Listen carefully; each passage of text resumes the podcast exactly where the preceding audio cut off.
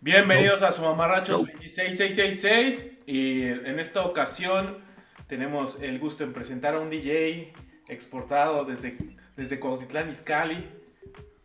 ¿Qué pasó? Desde Irapuato, Guanajuato. todo, todo comenzó en las fresas. Todos comenzó apa- apachurrando. Ya fresas.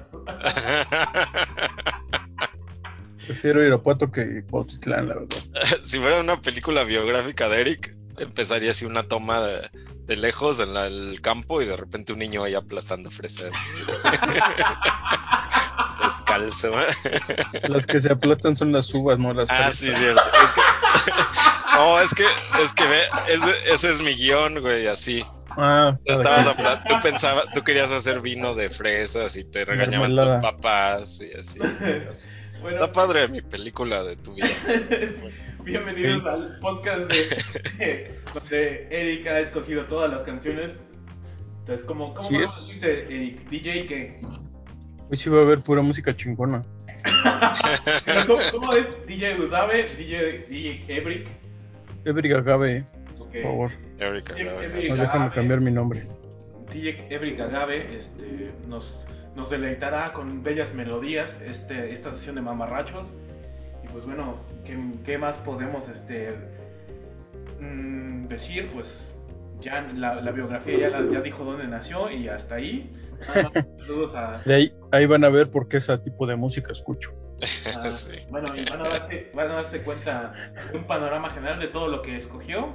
Bueno, sin preámbulos, mejor que él presente su playlist y, y digan que se Sí. inspiró y ya, ya empecemos con la primera. ¿Quién lo inspiró? La verdad es que ya había yo agregado como canciones random en mi, en mi apartado de canciones para mamarrachos. Y de ahí fui sacando las que más me gustan. Coincidieron pues algunas cosas, ¿no? Por ejemplo, hay dos grupos argentinos, uno chileno, Son los chilenos, ¿no? Discos del 97. O sea, como que soy un estereotipo completamente. porque- Y un chaborruco, ¿no? Porque toda mi música es como más de los noventas. Como de, de señor. Ajá, así. Sí, no de señor, pero sí. De señor que le gusta la buena música, digamos. Ah, no, es- no, no es tan de señor, ¿eh? Sí, sí, claro, como los playlists de, de señores, híjole. Bueno, de, de señor actual. Pues sí, pero no, y aún así, el de- creo que el Eric sí les lleva mucha ventaja. De noventas alternativo. Noventas alternativo, a Alternativos. Ajá. Sí, podríamos hacer uno de Mix, eh, podríamos entrar con, a Mix FM, acá están tus tíos que te ponen cosas de los 90. Ándale, debería... Sí, más, más que querer tener un programa de en un en una estación de chavos, sería más bien una estación de, de rucos, pero rucos que se actualizan, así sería Vale. Ojalá sea la descripción. para conocer a Reclu.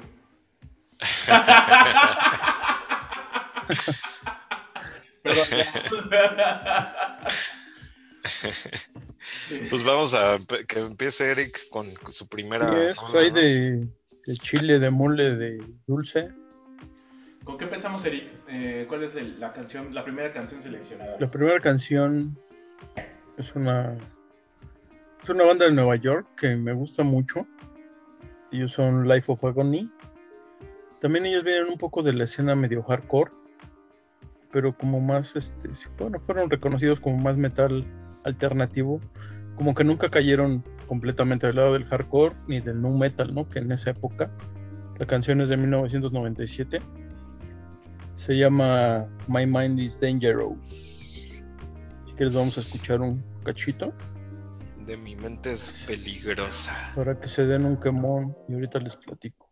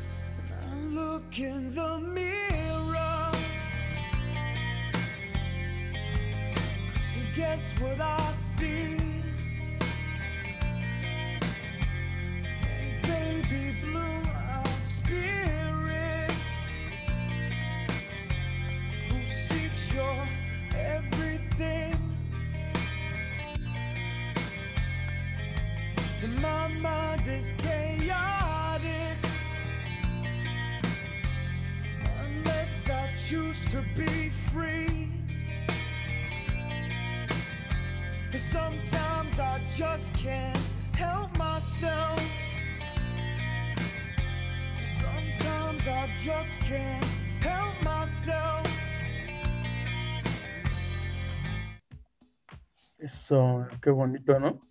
Qué bonito. ¿Sabes a qué se me bonito. Así de, de, de, de entrada, Candle Box. Claro. ¿A Y poco? tiene un, un tono de voz. Ahorita voy a hablar de cómo ha evolucionado su voz. Sí, ¿De ahorita qué, vas a de como qué hablar. muy- año, de qué año es esta rola? 90 y Es una canción de 1997 96. del tercer disco de, de, My- de Life of Agony. Tienen seis en total. Los primeros dos son como más or- orientados sí a la parte del, del hardcore.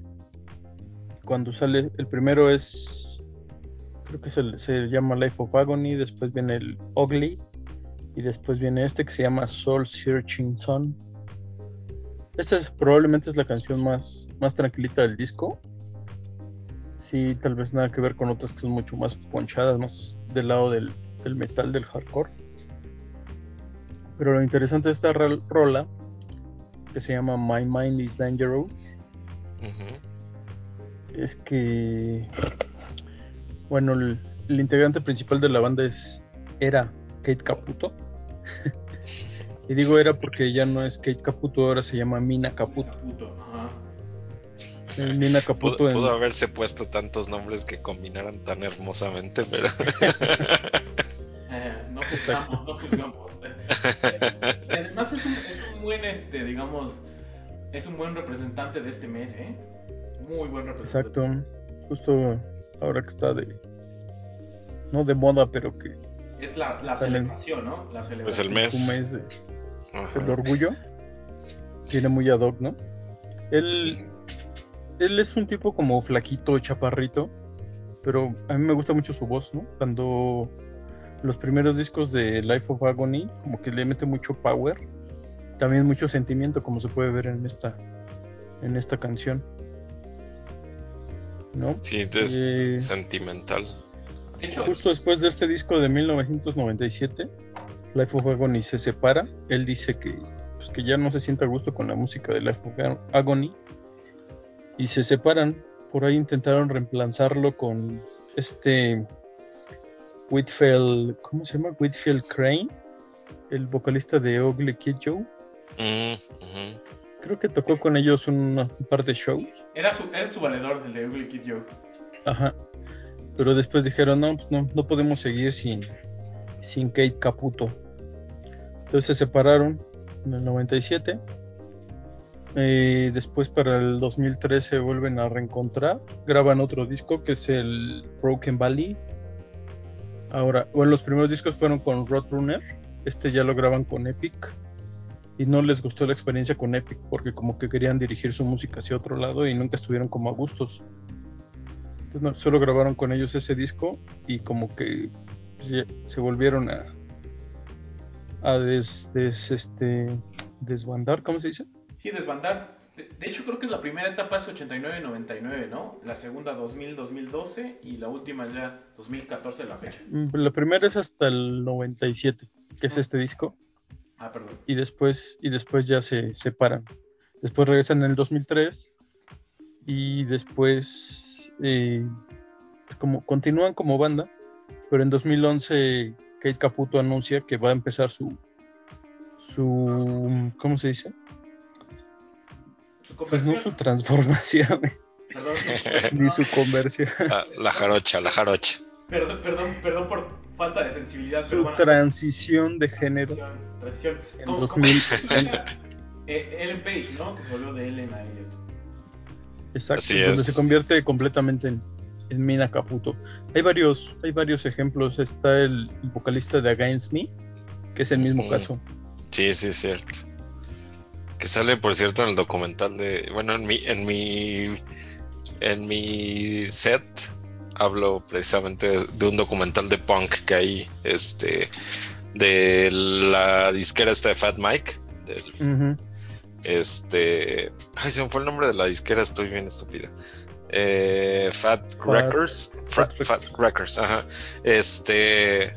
Que es muy, muy bueno el documental. Pero bueno, ya hablaré más de eso. Pero ahí sale él o ella. Sí, Ajá. De hecho, este, se volvieron muy populares este, Life is Agony eh, por ser con Beavis and Butthead, ¿no? Salió una, creo que Ujú. salió una rola que se llama This Time y es cuando como que se volvió muy famosillo, ¿no? sí, por ahí estuvieron rolando algunos discos de algunos videos de Life of Agony. Yo, Y- yo, Life of Agony, cuando escuchaba el nombre, la neta siempre pensaba que era así como onda medio este oscuro acá, Como Dark. de ese Darks, ajá, exactamente. No sé por qué, yo creo por el nombre. Pero precisamente ahora que pusiste la canción estuve escuchando y dije, ah, no, nada que ver. Pero, Estaba muy equivocado. la canción que puso Eric este, es como... no es como muy representativa Ajá, no, no, de- no. de su sonido. Ajá, no, yo escuché también otras rolas, pero aún así La no tenía nada que ver. Esta es Sí. la, la- la balada, entre comillas, porque también es como que no está tan, bien- tan, tan positivo el pedo. Ajá, sí, no, no es toda, toda su música no es así, pero para nada. Como, Ujú. lo- como esta rola. Y bueno, pues esta rola justo habla un poco de, de las ondas que él ya traía en la cabeza, ¿no? Con esta transición de, de género, este, pues, que de alguna forma no se sentía como a gusto y como que sentía que no encajaba, ¿no? Pero, Entonces, en 2011, ¿De qué estamos hablando? 1900 ¿Mande? qué? O sea, estamos hablando ya de un de hace un chingo, ¿no? Como más de 25 años. O sea, que esto no ¿De es qué? juego. O sea, de, de este tipo de, de, de, digamos, de... Pues no, no es conducta, es como de, de este... mm, de este tipo de transiciones a nivel- Ujú. a nivel público, porque obviamente eso tiene más, ¿no? O sea, pero a Sí. nivel público esto no es, no es nada nuevo y, y creo, Sí, ¿no? creo que también es parte como del más media y de la publicidad que te lo quieren vender como que es de ahorita, ¿no? Y para nada. Sí, Sí, pues no. sí. como que ahora es más fácil, ¿no? Hacerlo. Supongo que antes era mucho más complicado. Bueno, y, y ni siquiera es fácil. Yo creo que mucha gente que Bueno. ah, lo hace le siguen criticando. Yo creo que precisamente hablando de Elliot Page, eh, cuando pasó de Ellen Page a Elliot Page, mucha gente lo criticó así. ¿Qué es o qué? Y así como que, ya sabes, los hombres. Pero sí, yo creo que a la fecha es ha de ser muy difícil. No me imagino así Sí, ¿no? eh, estar en una situación así porque digo, al final debería ser fácil y, y a mí no se me hace nada para nada complicado entenderlo, pero hay gente que sí es cerrada, pero hasta la madre. Y, y- y yo creo que hay gente así que le gusta la música, pero dicen, ah, como hizo eso, ya no voy a escuchar ese grupo. Y pues, Exacto. qué mal pedo, o sea, qué gente tan Sí, cerrada. algo que me, me gustó mucho es que sus compañeros de la banda como que siempre lo apoyaron, ¿no? Sobre todo los, los principales, que es el guitarrista el bajista, que son fundadores junto con él de la banda, como que siempre lo entendieron y, y siempre siguieron con, quisieron continuar con Life of Agony con él, ¿no? Fuera como fuera. Y eso está Ujú. súper chido. Sí. Para 2017 ya con este cambio de género se reúnen otra vez, graban otro disco, ahora con Napalm Records, que no me acuerdo cómo se llama. Y apenas en 2019, en octubre, sacaron otro que se llama The Songs of Scars, que está bastante, bastante bueno. Sí, y lo que comentaba Marco del, de la voz, la, ahora si lo escuchas, como que su tono de voz se parece mucho a Scott Weiland, por ejemplo. Sí, es cierto.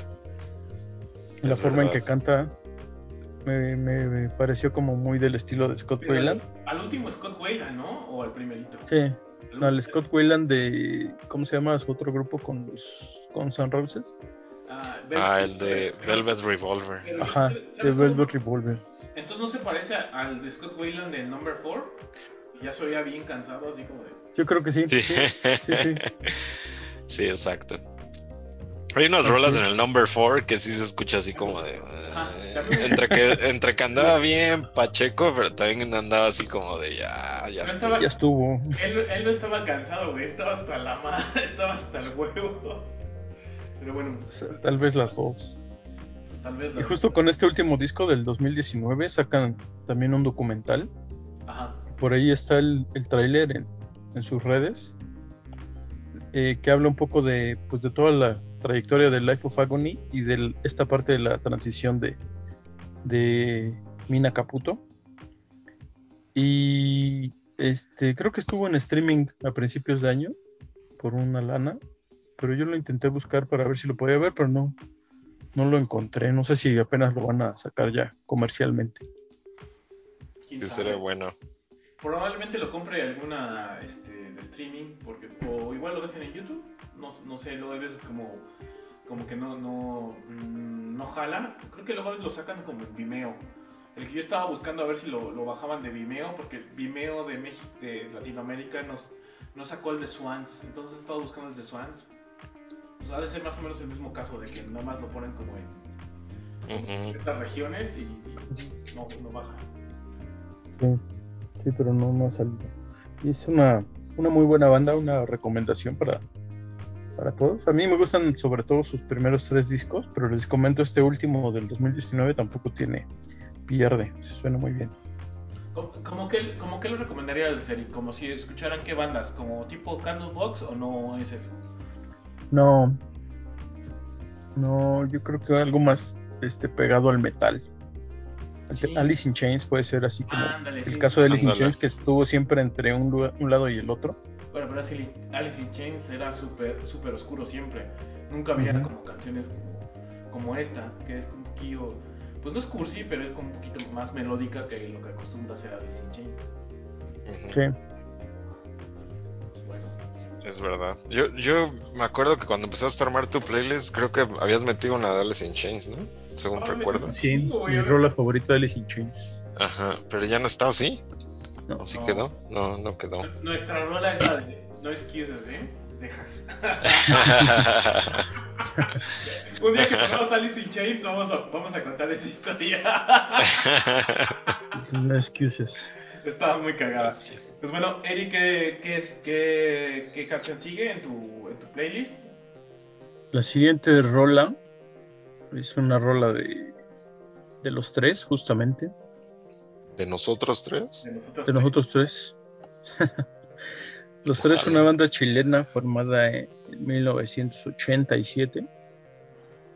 La canción es de su segundo disco también, se llama Se remata el siglo. La canción es No sabes qué desperdicio tengo en el alma, Ajá, ¿eh? de 1993. Suéltala. A ver, a ver. Ahí va.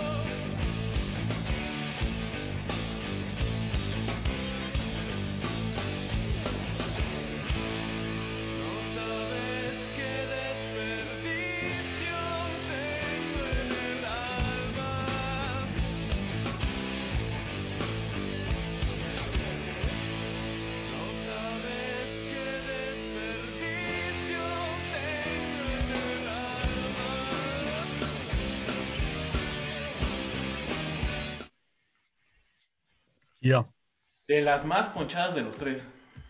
Exacto. Sí, ni parecen los tres. Eh, ¿Sabes? A mí que, bueno, tengo algo, un, una anécdota curiosa. Cuando empecé a oír el playlist de Eric, vi que la canción se llama No sabes qué, cuánto desperdicio tengo en él.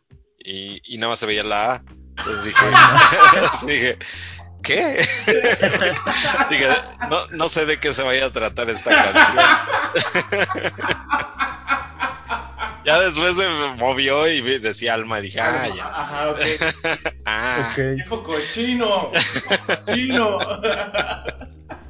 pero está muy, está muy buena la rola. A mí me recordó a, a Soda Stereo por alguna razón. Pero a lo mejor no soy ser. fan de Soda Stereo. Puede ser.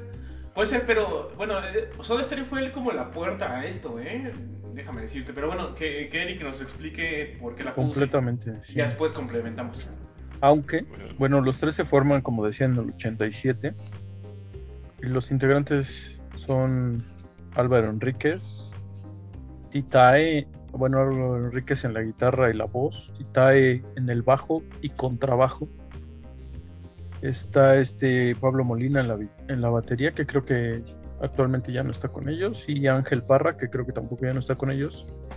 No no está, Pero ah, bueno, no está Ángel Parra ni, ni el batería. No.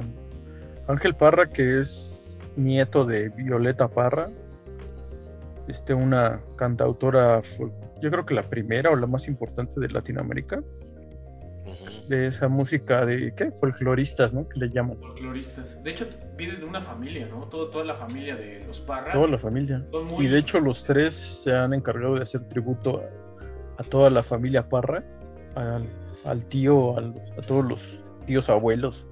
Eh, pues los Eh. tíos, este, ¿cómo se llama? Ro- eh, Roberto y, y- ay, no me acuerdo el otro. Roberto Parra y... Nicandro. Ah, por cierto, Ángel Parra es hermano de, Javiera Parra. de Javiera Parra. Exacto. En Chile es muy normal que alguien se llama Javiera, ¿eh? O sea, no es como. Ajá. O sea, Es un nombre común. como Javiera Mena. Javiera Mena viene de, viene de Chile. Exacto.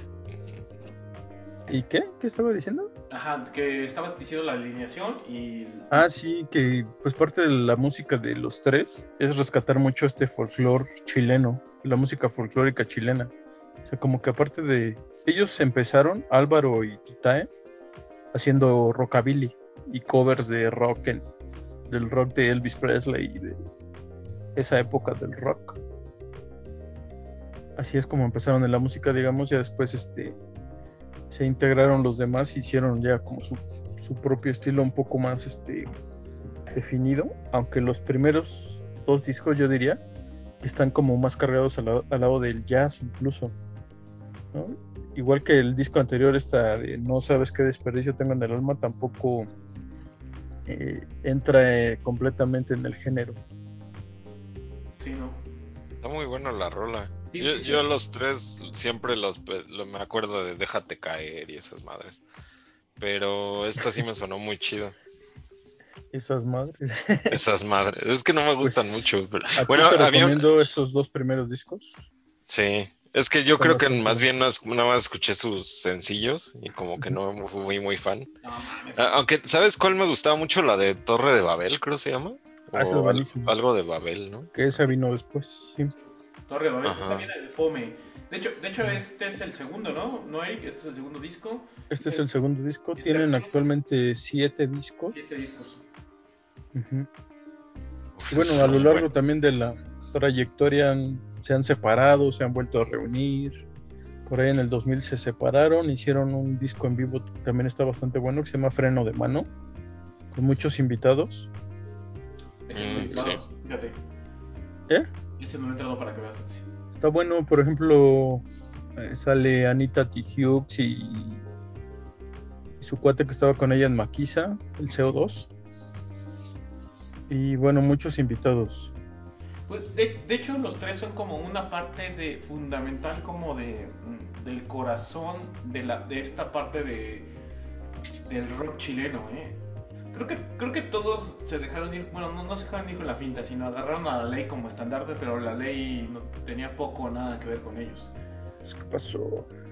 Pues sí, a eso voy. O sea, los medios agarraron, agarraron como a la ley como como el estandarte, pero pues no tenían nada que ver. Sí, sí, sí. Ah, Eran como De hecho, en el, en el Rompan Todo sale más la ley Ajá, que, es lo que iba, tres. es lo que iba a decir. Ahí lo- los ponen como revolucionarios a la ley. Dices, ándale, pues. Y sí, yo creo que los tres eran más. Sí, no, los, los tres, los tres eran como la, la punta de lanza porque pues, estaban muy conectados con todos. De hecho, ahorita vamos, vamos a hablar al ratito de, de- de otra banda que Álvaro Enríquez, uno de los tres, les produjo un disco. Les, bueno, ayudó a producir discos cuando empezaban a, a- a surgir otro grupo. Pero bueno, vamos a hablar después. Pero los tres tienen como, o sea, tienen esa, hay una como, una palabra que tienen los chilenos que es guachachá, que es como de... Fome. Ajá, y otro es fome. Guachachá es como un tipo de una connotación positiva que se agarró en los noventas como para escribir como a un como a un chileno, no sé, es como como guay, como chido, como como leído, instruido, algo así.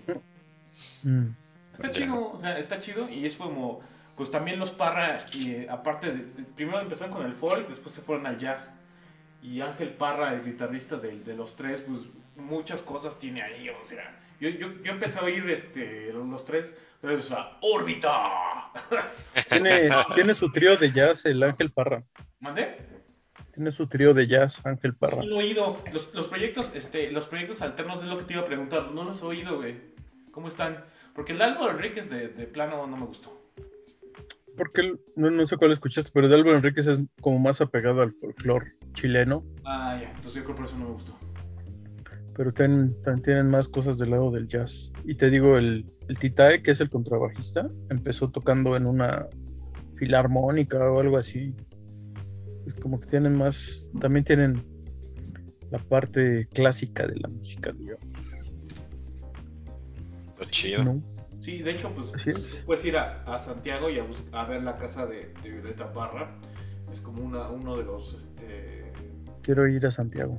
¿Tú fuiste a Santiago? Yo, yo, yo, fui, güey. yo fui a Santiago. fui a Yo Santiago. tengo, yo también quiero ir, la Es neta. chingón, güey. Es, es muy rockera la ciudad. No mames. Y es que está en la ciudad y ahí cerquita está la montaña, ¿no? Y la playa. a montaña y a una hora y media más o menos estaba el paraíso porque estaba el paraíso y, y, este Villa del Mar Villa del Mar es como como si fueras a, a los hoteles esos este, de señores. Y vas a, a- a Valparaíso y es como todo bien hippie güey. Es como si fueras a, a Mazunte o Cicatela en la parte de, de, este, de Valparaíso.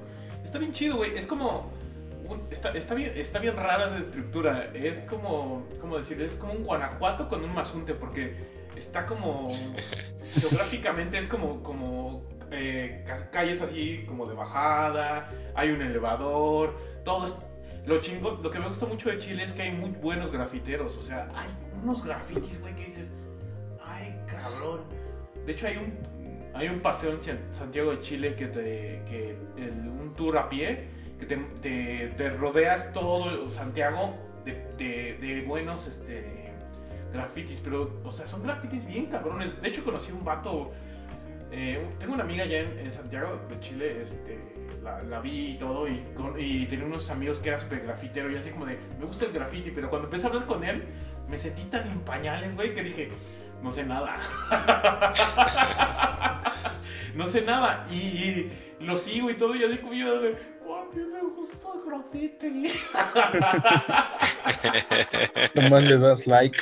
Nada más, o sea, no puedo comentar, eh, pero está muy chido, güey. Es como el, tour del graffiti en Santiago es muy bueno. Vas a- van a decir algunos, ay, ¿eso qué, güey? No, es que, es que en verdad son unas... mm, Pues son, algo como muy distinto, o sea, no es nada más el, pin- el pinche rayón a lo pendejo, es como un... Tiene un sentido, está, muy chido, eh, o sea, ya el pedo de graffiti con ellos está muy cabrón. También Valparaíso está grafiteadísimo hasta la madre. Pero la verdad sientes como buena vibra de los chilenos, güey. Son gente como muy buen pedo, ¿eh? Muy buen pedo y es como muy civilizada en ciertos aspectos. Lamentablemente, pues, este, tuvieron una dictadura, ¿no? Y, esto- y hay unas canciones de los tres que, que- que vienen a eso, ¿no? Hay unas canciones que, que hablan de la dictadura. También, este, Álvaro Enrique estuvo casado con Julieta Venegas como dos años, güey. Sí, es cierto. Sí, cierto. Y, y de ahí hizo una amistad. Creo que Álvaro Enríquez fue el que hizo la amistad con este con Café Tacuba. Y Café Tacuba le, este, pues, le rindió tributo con, con su EP, ¿no? De- el de los tres. El Vale Callampa. Baile Callampa. Pero en general, yo creo que a mí me gusta mucho el, el tercer disco, que es el de La Espada en la Pared. el Fome y la sangre en el cuerpo, esos son, son mis, mis favoritos. Yo los Sí. oí, como digo, en el órbito, el universo del rock. Este fue su, su segundo disco, como comenta Marco, el, el- siguiente es el, el de la espada y la pared, que es el que los hizo famosos mundialmente, digamos. Después de ese sacan un Unplug que junto, justo el año pasado acaba de cumplir 20 años y volvieron a sacar otro, otra versión del Unplug, 20 años, se llama Unplug 20 años. Pero Este, con, o después, Ángel Parra, con o sin Ángel Parra. No, ya no voy a sin Ángel Parra, Ángel Parra se fue en el 2014. Ujú. Y después de esos discos sacan el, el Fome que comentaba donde viene la Torre de Babel. Y después sacan otro que se llama se llama La sangre en el cuerpo. Está bien chido, a mí me gustó un chingo ese. Y bueno, en ese mientras tanto se han estado como que separando, reuniendo, separando, reuniendo.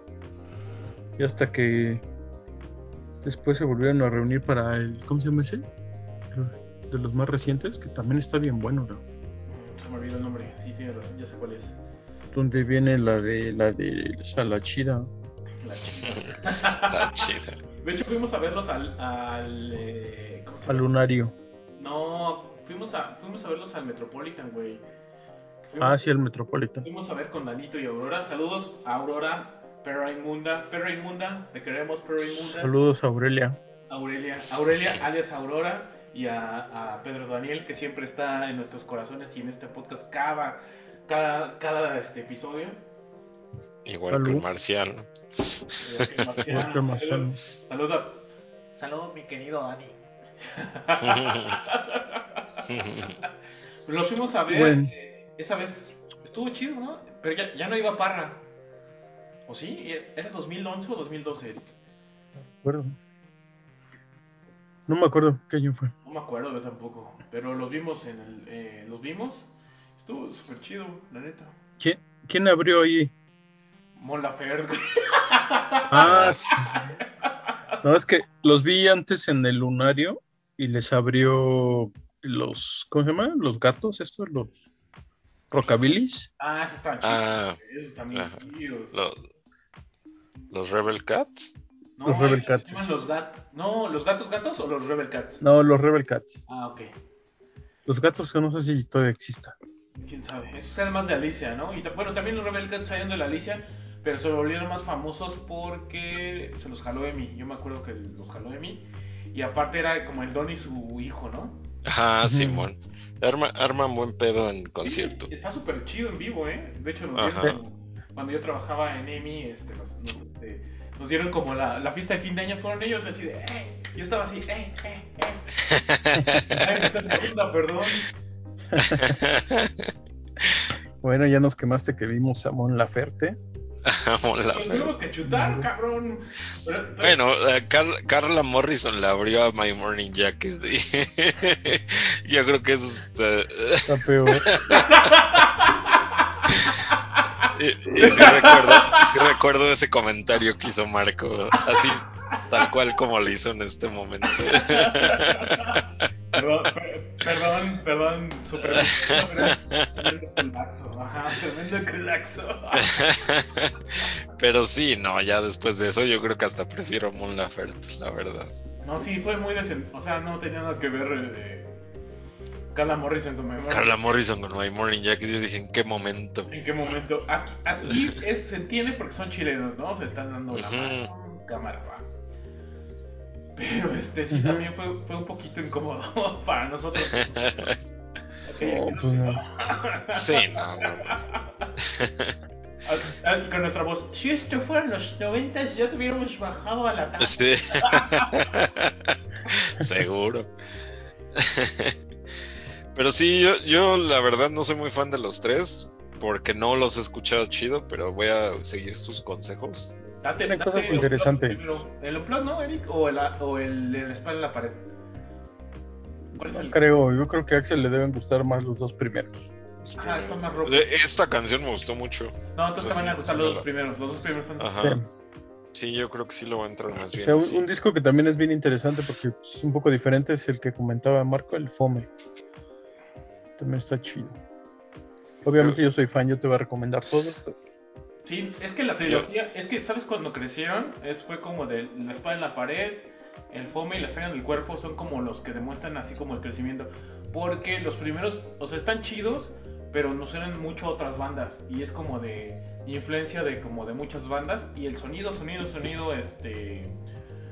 El sonido de, de- los tres empieza en el, en el tercer disco. En el tercer disco ya es como, ya, dices, güey, son los tres. De hecho, fueron los de los primeros que in- incorporaron cosas como de acordeón, que no se notan algunas, o sea, tienes que, que estar como muy atento para escucharlo porque es muy fino. Es muy fino la incorporación de como de muchos instrumentos y esas como mucho tienen que ver este Ángel Parra y este el bajista. se me olvida el nombre del güey. Pero eh, ellos son como los, lo fino, ¿no? Lo, lo fino en la música y, y Álvaro Enríquez es como el, el de las letras a veces. Lo que pasa Sí. es que luego Álvaro Enríquez se le va, se le fue como el pedo y pues por eso se separaron, porque como que él y este Parra tenían sus diferencias.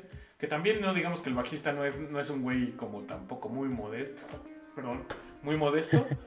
Entonces, este, pues por eso se propició como la primera ruptura de los tres, pero para mí, o sea, le abrió la puerta a un montón de cosas, ¿eh? Está, o sea, es, es que también los de MTV nada pendejos empezaron a ver que en Latinoamérica había cosas, ¿no? No, no, no de gratis está el, de Café Tacuba, el de los Caifanes, no está el de los Unplugs, el de los Aterciopelados. Empezaron a ver como que había un, había un movimiento. Y estaban los fabulosos Cadillacs, güey, o sea, había de todos lados. Yo creo que esa generación de los 90 eran así. Como que, como que tanto tiempo que no tuvieron, o sea, dictaduras, en este caso Sudamérica, y en nuestro caso Beto de, de como de, de espectáculos. Saludos a Beto también. Saludos a Beto. sí, sí. Espectac- de espectáculos, que todo estalló en los 90, estalló bien cabrón. Sí. Y pues bueno, ah, saludos a mi amiga Diana, que es súper fan de los tres. Güera, ya está tu, tu mención. Ojalá, este, luego, el siguiente eh, grupo chileno voy a desplayarme acerca de Chile también. Saludos. Sin albur, sin albur, sin albur, albur, pinches Sí, viejos no. yo no estaba pensando en nada, nada Sí, de sí. eso. Bueno, Eric, Mientras tanto, escuchen a los tres. Es una banda como que fundamental, yo creo que del rock latinoamericano. sí, la verdad sí. Y la- las todos los arreglos, los, los arreglos, principalmente los arreglos que tienen. De hecho, hay, hay como un poco eh, en algunas canciones de Julieta Venegas del Buen Invento, me suenan como arreglos de los tres. Del segundo Es disco. probable, ¿no? Es que le, le absorbió la, este, ¿cómo se dice? Ajá, es como esta Courtney Love a Kurt Cobain, así se le absorbió. Bueno, es que también ya después gen. Julieta Venegas volvió como un éxito así pop asqueroso, güey. O sea, no estuvo mal, pero, es- o sea, ya se fue por otro lado y le, y le pegó chingón. O sea, la verdad lo hizo bien, pero se fue a, otro, a otra onda. A comparación de los primeros dos discos, sí está como muy Sí, sí, sí, pop rock, ¿no? Como el, como el que vendía, el pop rock, que sí, sí se puede ver. así es. Pues bueno. Y eh, pues yo, yo, yo nunca vi televisión porque es muy fome, ¿no? Me acordé ahorita que iba a decir eso hace como media hora. güey. ¿Qué iba a decir? Sí. pero pues- ponerle subtítulos a los, a los chilenos, luego hablan súper rápido, güey. Chai. Po. Po. Oh. Sí, está. Son saludos a todos los amigos chilenos que nos ven semana a semana, que nos Exacto. escuchan semana a semana. Es que esto es gigante internacional. Eh, eh, chileno ejemplar, Don Francisco, Don Francisco era chileno, sí, claro. Don El- Corleone. Don Corleone. Siempre me voy a acordar de eso. Pero bueno, vamos a lo que sigue, a lo que Lo que sigue sigue. Vamos a la siguiente rola. La siguiente rola completamente diferente a lo anterior. Es una canción de Motorhead. De, también de 1993. Lo que les decía, la mitad de las rolas son de los 90. Sí. Más bien todas son de los 90, la mitad son del 93. Esta rola sí me trae la canción es Born to Raise Hell de 1993 de su disco Bastards, que es el onceavo disco de Motorhead. Ya O sea, no manches. En el 93 ya tenían 11 discos. A ver, va. Va pues. Échale, échale.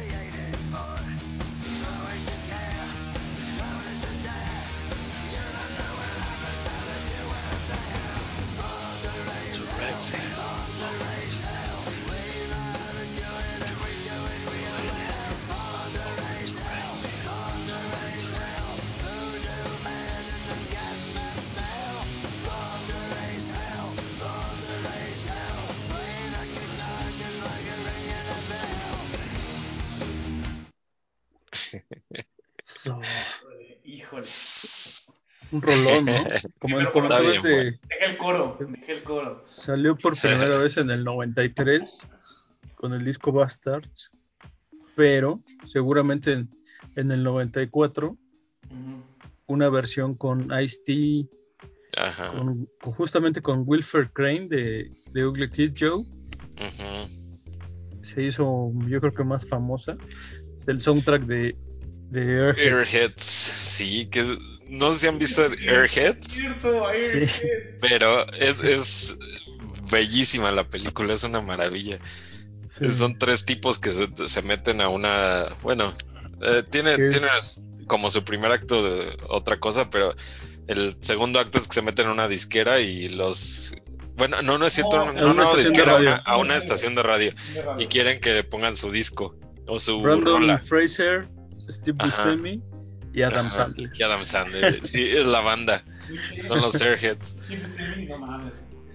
sí, Millones de respetos, ¿eh? ajá. Y, y los tres estaban súper chavos, entonces está está súper padre la película. Y aparte les queda re bien el- cada- el- sus personajes, así increíbles. El Steve. Buscemi era el. Recuerdo que era el bajista, ¿no? Y el, el Adam Sandler era el baterista, Baterista. y Bren- Brendan Fraser era el guitarrista y cantante. Pero sí les queda así perfecto los personajes. Y sí, y Sí. es súper así rockero todo el pedo. El soundtrack es muy bueno. Todo es así perfecto. Y me acuerdo del video de esta canción. Que Sí, de salía. hecho yo por eso puse la canción, por el video. Ajá, es O sea, buenísimo. si algo recuerdo es el, es el video, que salen como de una pantalla de cine, Ajá. la rompen y salen tocando. Ajá. Lemmy con, con Ice-T nada más. Con ¿no? Ice-T y con el güey de Ugly Kid Joe. Con el video De de Kid Joe. Ice-T. Bien, ¿eh? Bien por ¿Te por- gusta? No, o sea, por sus su música que sacó. de- Bien guapo. Ah, No, de que hizo su este su disco es Counter Killer. Eh, Ah, es eh, Body, Body Count. Count. Bounty, Bounty, Body Count. Body Count. Ajá. Count. Sí, sí. Está bien chido, güey. Es como Motorhead con Race Against the Machine. Ujú. sí, exactamente. Sí, es muy bueno. Bo- Body Count es muy bueno. Yo creo que es de los primeros así crossovers de metal Ajá, con hip hop, ¿no? Ajá. ¿De sí. qué año es el, el soundtrack de. Airheads. Airheads. No, no de la otra película de metal y hip hop? Ah, la esta- de. eh, esta de Judgment Night, ¿no? Josh Debe ¿Esa ser como qué año? 93, 94 igual, más o menos. Pues debe ser más o menos de la época. Sí, seguro en esa época fue cuando salió todo eso. No sé cuál saldría primero, pero sí. Así Pero es. sí es Body Count es a mí yo en esa época que no me gustaba ni el hip hop ni mucho metal, la neta sí lo oía y decía, "Ah, está bien chingón Ah, esto." sí. A la fecha, a la A mí se me quedó grabado por eso de ver a Ice-T con el de Motorhead cantando. Dije, ¿Es cuando se mudó, loco. se mudó Lemmy a Los Ángeles? O sea, ¿fue como en los 90 que se mudó Lemmy a Los Ángeles? No lo sé. Porque de hecho en el documental que viene, que el último que sacó, dicen que había un lugar que se llama el Rainbow y que decían... Ajá. Ah, yo fui ahí. Y el güey se ponía a jugar, era adicto a los juegos. Ah, sí. Tanto así que, que hay una parte que sale el güey jugando videojuegos. El güey estaba, o sea, como que le mamaba la adrenalina de ganar o perder, ¿no? Y también, también toda su casa dicen que era un museo. O sea, era un güey que rentaba así como una, un cuarto, así como, pues digamos que ni siquiera era, eh, para el dinero que tenía era como de todo el mundo. Le dije, Lemmy, ¿por qué le entras a este cuarto? Pues porque me, estoy a gusto aquí. Pero tenía un chingo de madres tiradas así por todos lados. Nazis. Era como de guerra. Pero el güey siempre les dijo, güey, es que a mí me gusta la estética nazi, no la ideología, bla, bla, bla, bla. Y mucha gente como que lo tachaba de nazi. Entonces era como, de, ay, güey. Mm. A ver, déjame te explico. Y era como, de, pues hartaba el güey. Y yo decía, bueno, sí, nazi a la verga, ¿no? O sea, era así como. Pues Ace Spades es una canción que habla completamente de, de las apuestas y de cómo le Ajá. gustaba jugar. Ajá. El güey, el güey le encantaba jugar, era una celebridad ahí como, te digo, ahí en- había una maquinita en ese, en ese bar que se llama el Rainbow, de esas de como tipo Las Vegas, y el güey se la pasaba horas y horas y horas, y de hecho hay una, hay como un- una serie de fotos con Lemmy, pero con shortcitos, güey, así como de, oh, esos shortcitos ocheteros que nadie, así como de, compa, nunca te quisiera ver así en, en esos shortcitos. ¿Por qué andas viendo eso? Ah, Sí. exacto, güey. El Rainbow es una maravilla el, el lugar este, el ¿Sí Rainbow. está chido? Lemmy sale en la, Sí. en la película, un cameo ahí Ajá. entre la, entre Al la final, gente. ¿no? Ajá. Y también sale White Zombie tocando. Ah, sí, cierto. Te digo que sí es muy rockero, rockero noventero el Sí, completamente. esa película. Sí. Pero sí es de, de esa época, ¿no? De que andaba ya Lemmy ya, ya, ya en Los Ángeles. Yo creo que sí, 93. Sí, seguramente. Sí, yo creo Porque que como sí. decía Lemmy, el 93 ya tenía 11 discos Motorhead. Sí, no manches, ya son Y- muchísimos. Y es una influencia pues completamente que tanto del lado del metal, pero ellos siempre dijeron que, que se parecían más a los Ramones que a Black Sabbath. Ajá. sí, a huevo. Además, Sí, es- Motherhead es, es- Motherhead es de esos grupos que escuchas varias rolas y dices, "Ah, suenan igual. Pero ya después de escucharlos bien dices, no, pues sí tienen su ondita. Y al final tienen Sí. su estilo bien cabrón. Aunque yo soy más fan de Hawkwind, ¿no? O sea, Lo corrieron de Hawkwind. no, no te, no te hagas el exquisito. sí, Llegamos a la de debate, no te quiero ser el exquisito. sí, a huevo. No, también me gusta mucho Hawkwind, pero Ah, también me gusta. también Está bueno, ajá, está bueno, pero. Eh, estaba contando este, Levi que estaba hasta el pito, ¿no? De drogas. Y el güey no lo dejaron pasar como en la, en la frontera de Estados Unidos, este, Canadá. No lo dejaron pasar, lo arrestaron. Bueno, Ajá. Y después de eso, como que nadie lo peló y como que le aplicaron el. ¿Cómo, cómo dicen ahorita? El gaslighting. Gaslighting de que no los pelan. El el güey ghosting. dijo: Estoy despedido, güey. O sea, Nuestro tiempo era la ley de hielo. la ley de hielo. Ajá. Ah, exacto, güey. La ley de hielo. Como cuando todos los de Carrusel se le aplicaron a María Joaquina. Porque no, porque le hizo algo a Cirilo, no me acuerdo qué, Ah, pero se lo perra, merecía. Por Sí. Comentario, el comentario preciso siempre. Exactamente. Yo ya aprendí lo que fue la ley del hielo. Güey, yo me acuerdo que quería un carrito electrónico. Cuando vi carrusel, güey.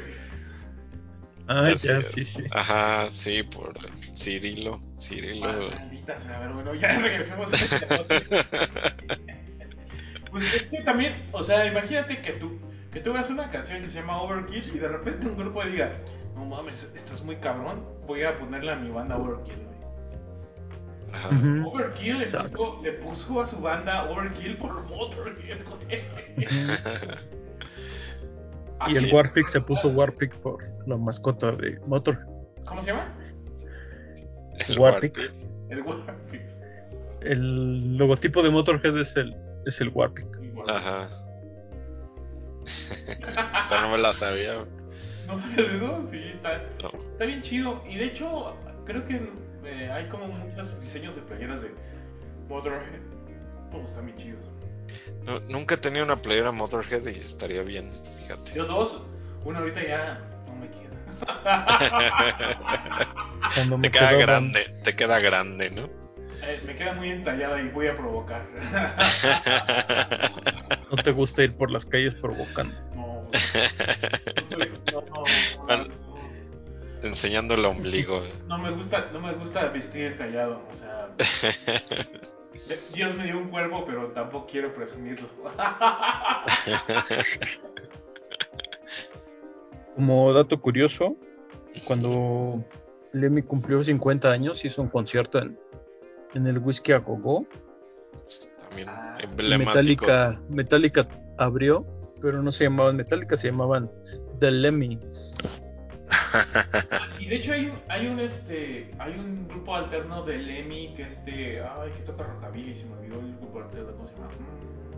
Ah, sí he oído. No, no tengo el dato, pero sí. Red, ah. Me llevo el punto.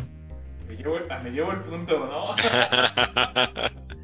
El grupo de Lemmy alternativo. Denme un segundo y ahorita baboseamos un poquito y ahorita les decimos cómo se llama. Pero sí, el whisky a es como también emblemático de Los Ángeles. Aparte en esa zona está el Rainbow y cerquita está el, bueno, eh, relativamente cerca está el whisky a gogo y el, Ah, es- no, el CBGB es en Nueva York. Ah, sí. no de, de Es- Headcat, de Headcat se llama su este su proyecto. ¿De Los Ángeles? ¿Cuál es el otro conocido de Los Ángeles? Ah, el, es al que fui, donde se murió River Phoenix, que era de Johnny Depp el lugar, se me fue el nombre completamente. Pero ahí fuimos, Frida y yo, está bien chingón. ese- esa zona está bien padre, súper chingona, de qué- puros qué lugares. parte- ¿Qué parte de Los Ángeles es? Es como cerca de Hollywood, pero es más, bueno, está más cerca como de Beverly Hills, esa zona.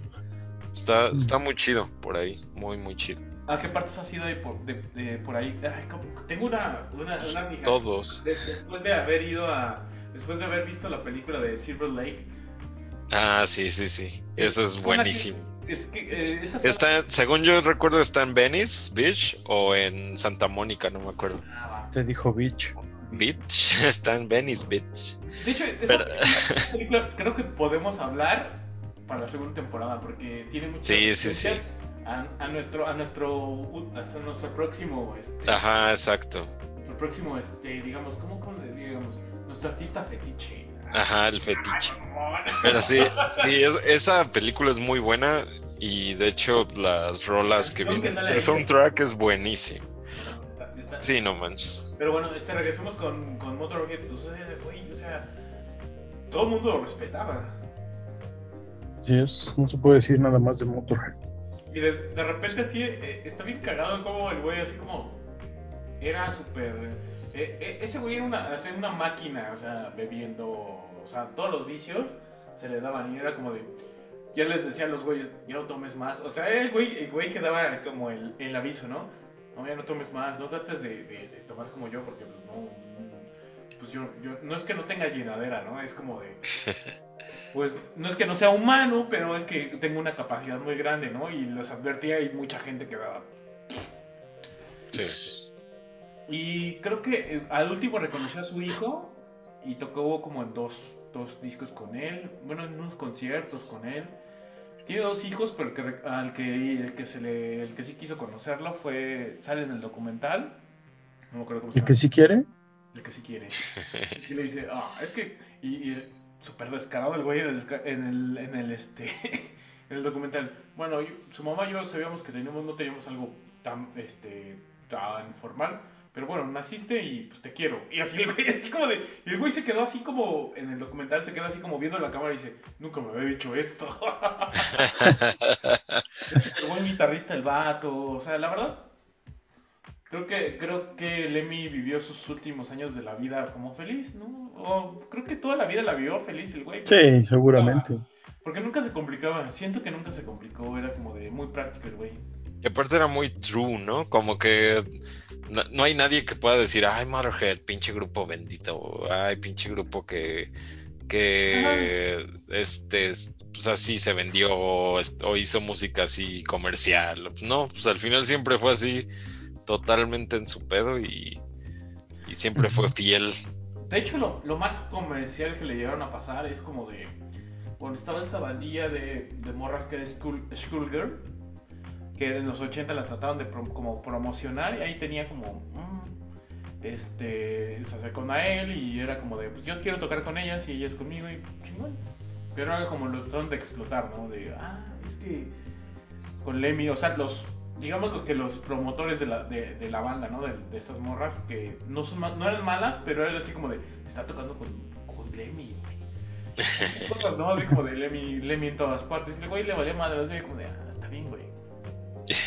De hecho. ¿sabes qué me da mucha risa? Que en el documental sale Dave Grohl y Dave Grohl le da la, así como que, sí señor, sí señor. Y es como de, güey, Sí, señor. así como de, no mames, güey, estás, trata- estás tratando de quedar bien. La me botas. Oye, pero ¿cómo se llama el documental o qué? Ese no lo he visto. ¿No lo has visto? No. El de, ah, déjame, te digo. ¿Y dónde lo veo? A ver, dime la plataforma. y- Eh, en la, YouTube. estaba en YouTube, de hecho, ¿cierto? ¿A poco.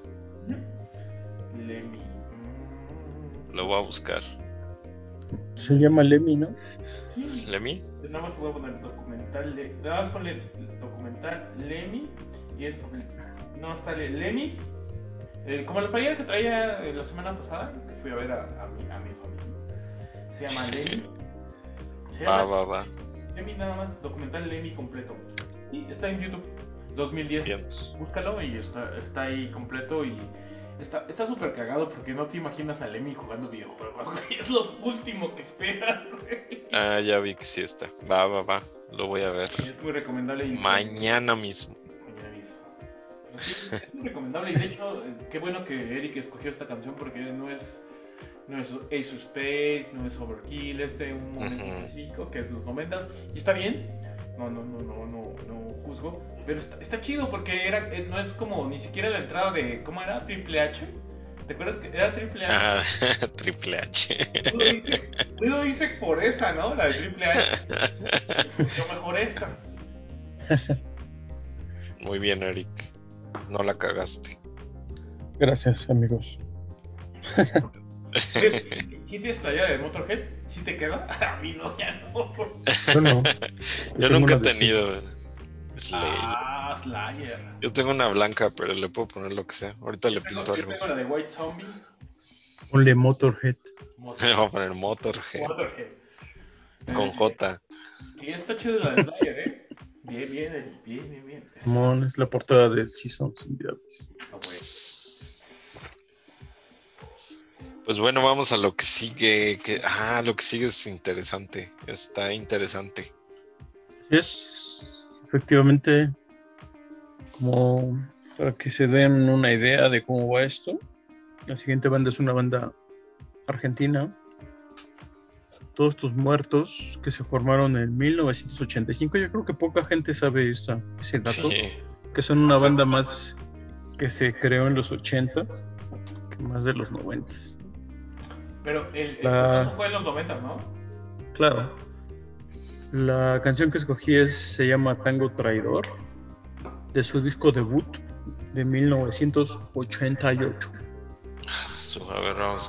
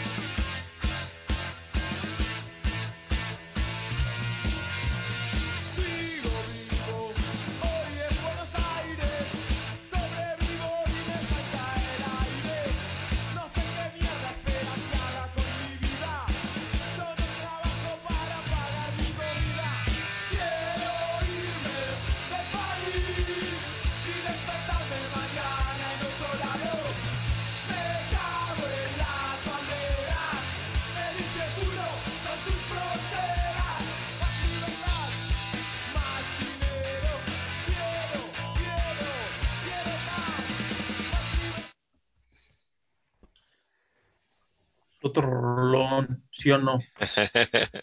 está buena, está buena. Es la leyenda de Fidel Nadal. Así es. Bueno, como ya escucharon, es una canción, es un tango. Pero bueno, originalmente Todos tus muertos se fundó como una banda más de punk. Al menos en su en este disco suena más a punk. Sí, es como punk tipo Bad Brains, los primeros discos, ¿no? Tipo Sí. Bad. Brains, algo así. Exacto. Sí, pero todavía en, en este disco era más el lado punk que el lado reggae, ¿no? Porque finalmente siempre, ya a partir del siguiente disco, se nota más la influencia del reggae en algunas de sus canciones. que después fue como La más de- mezclado.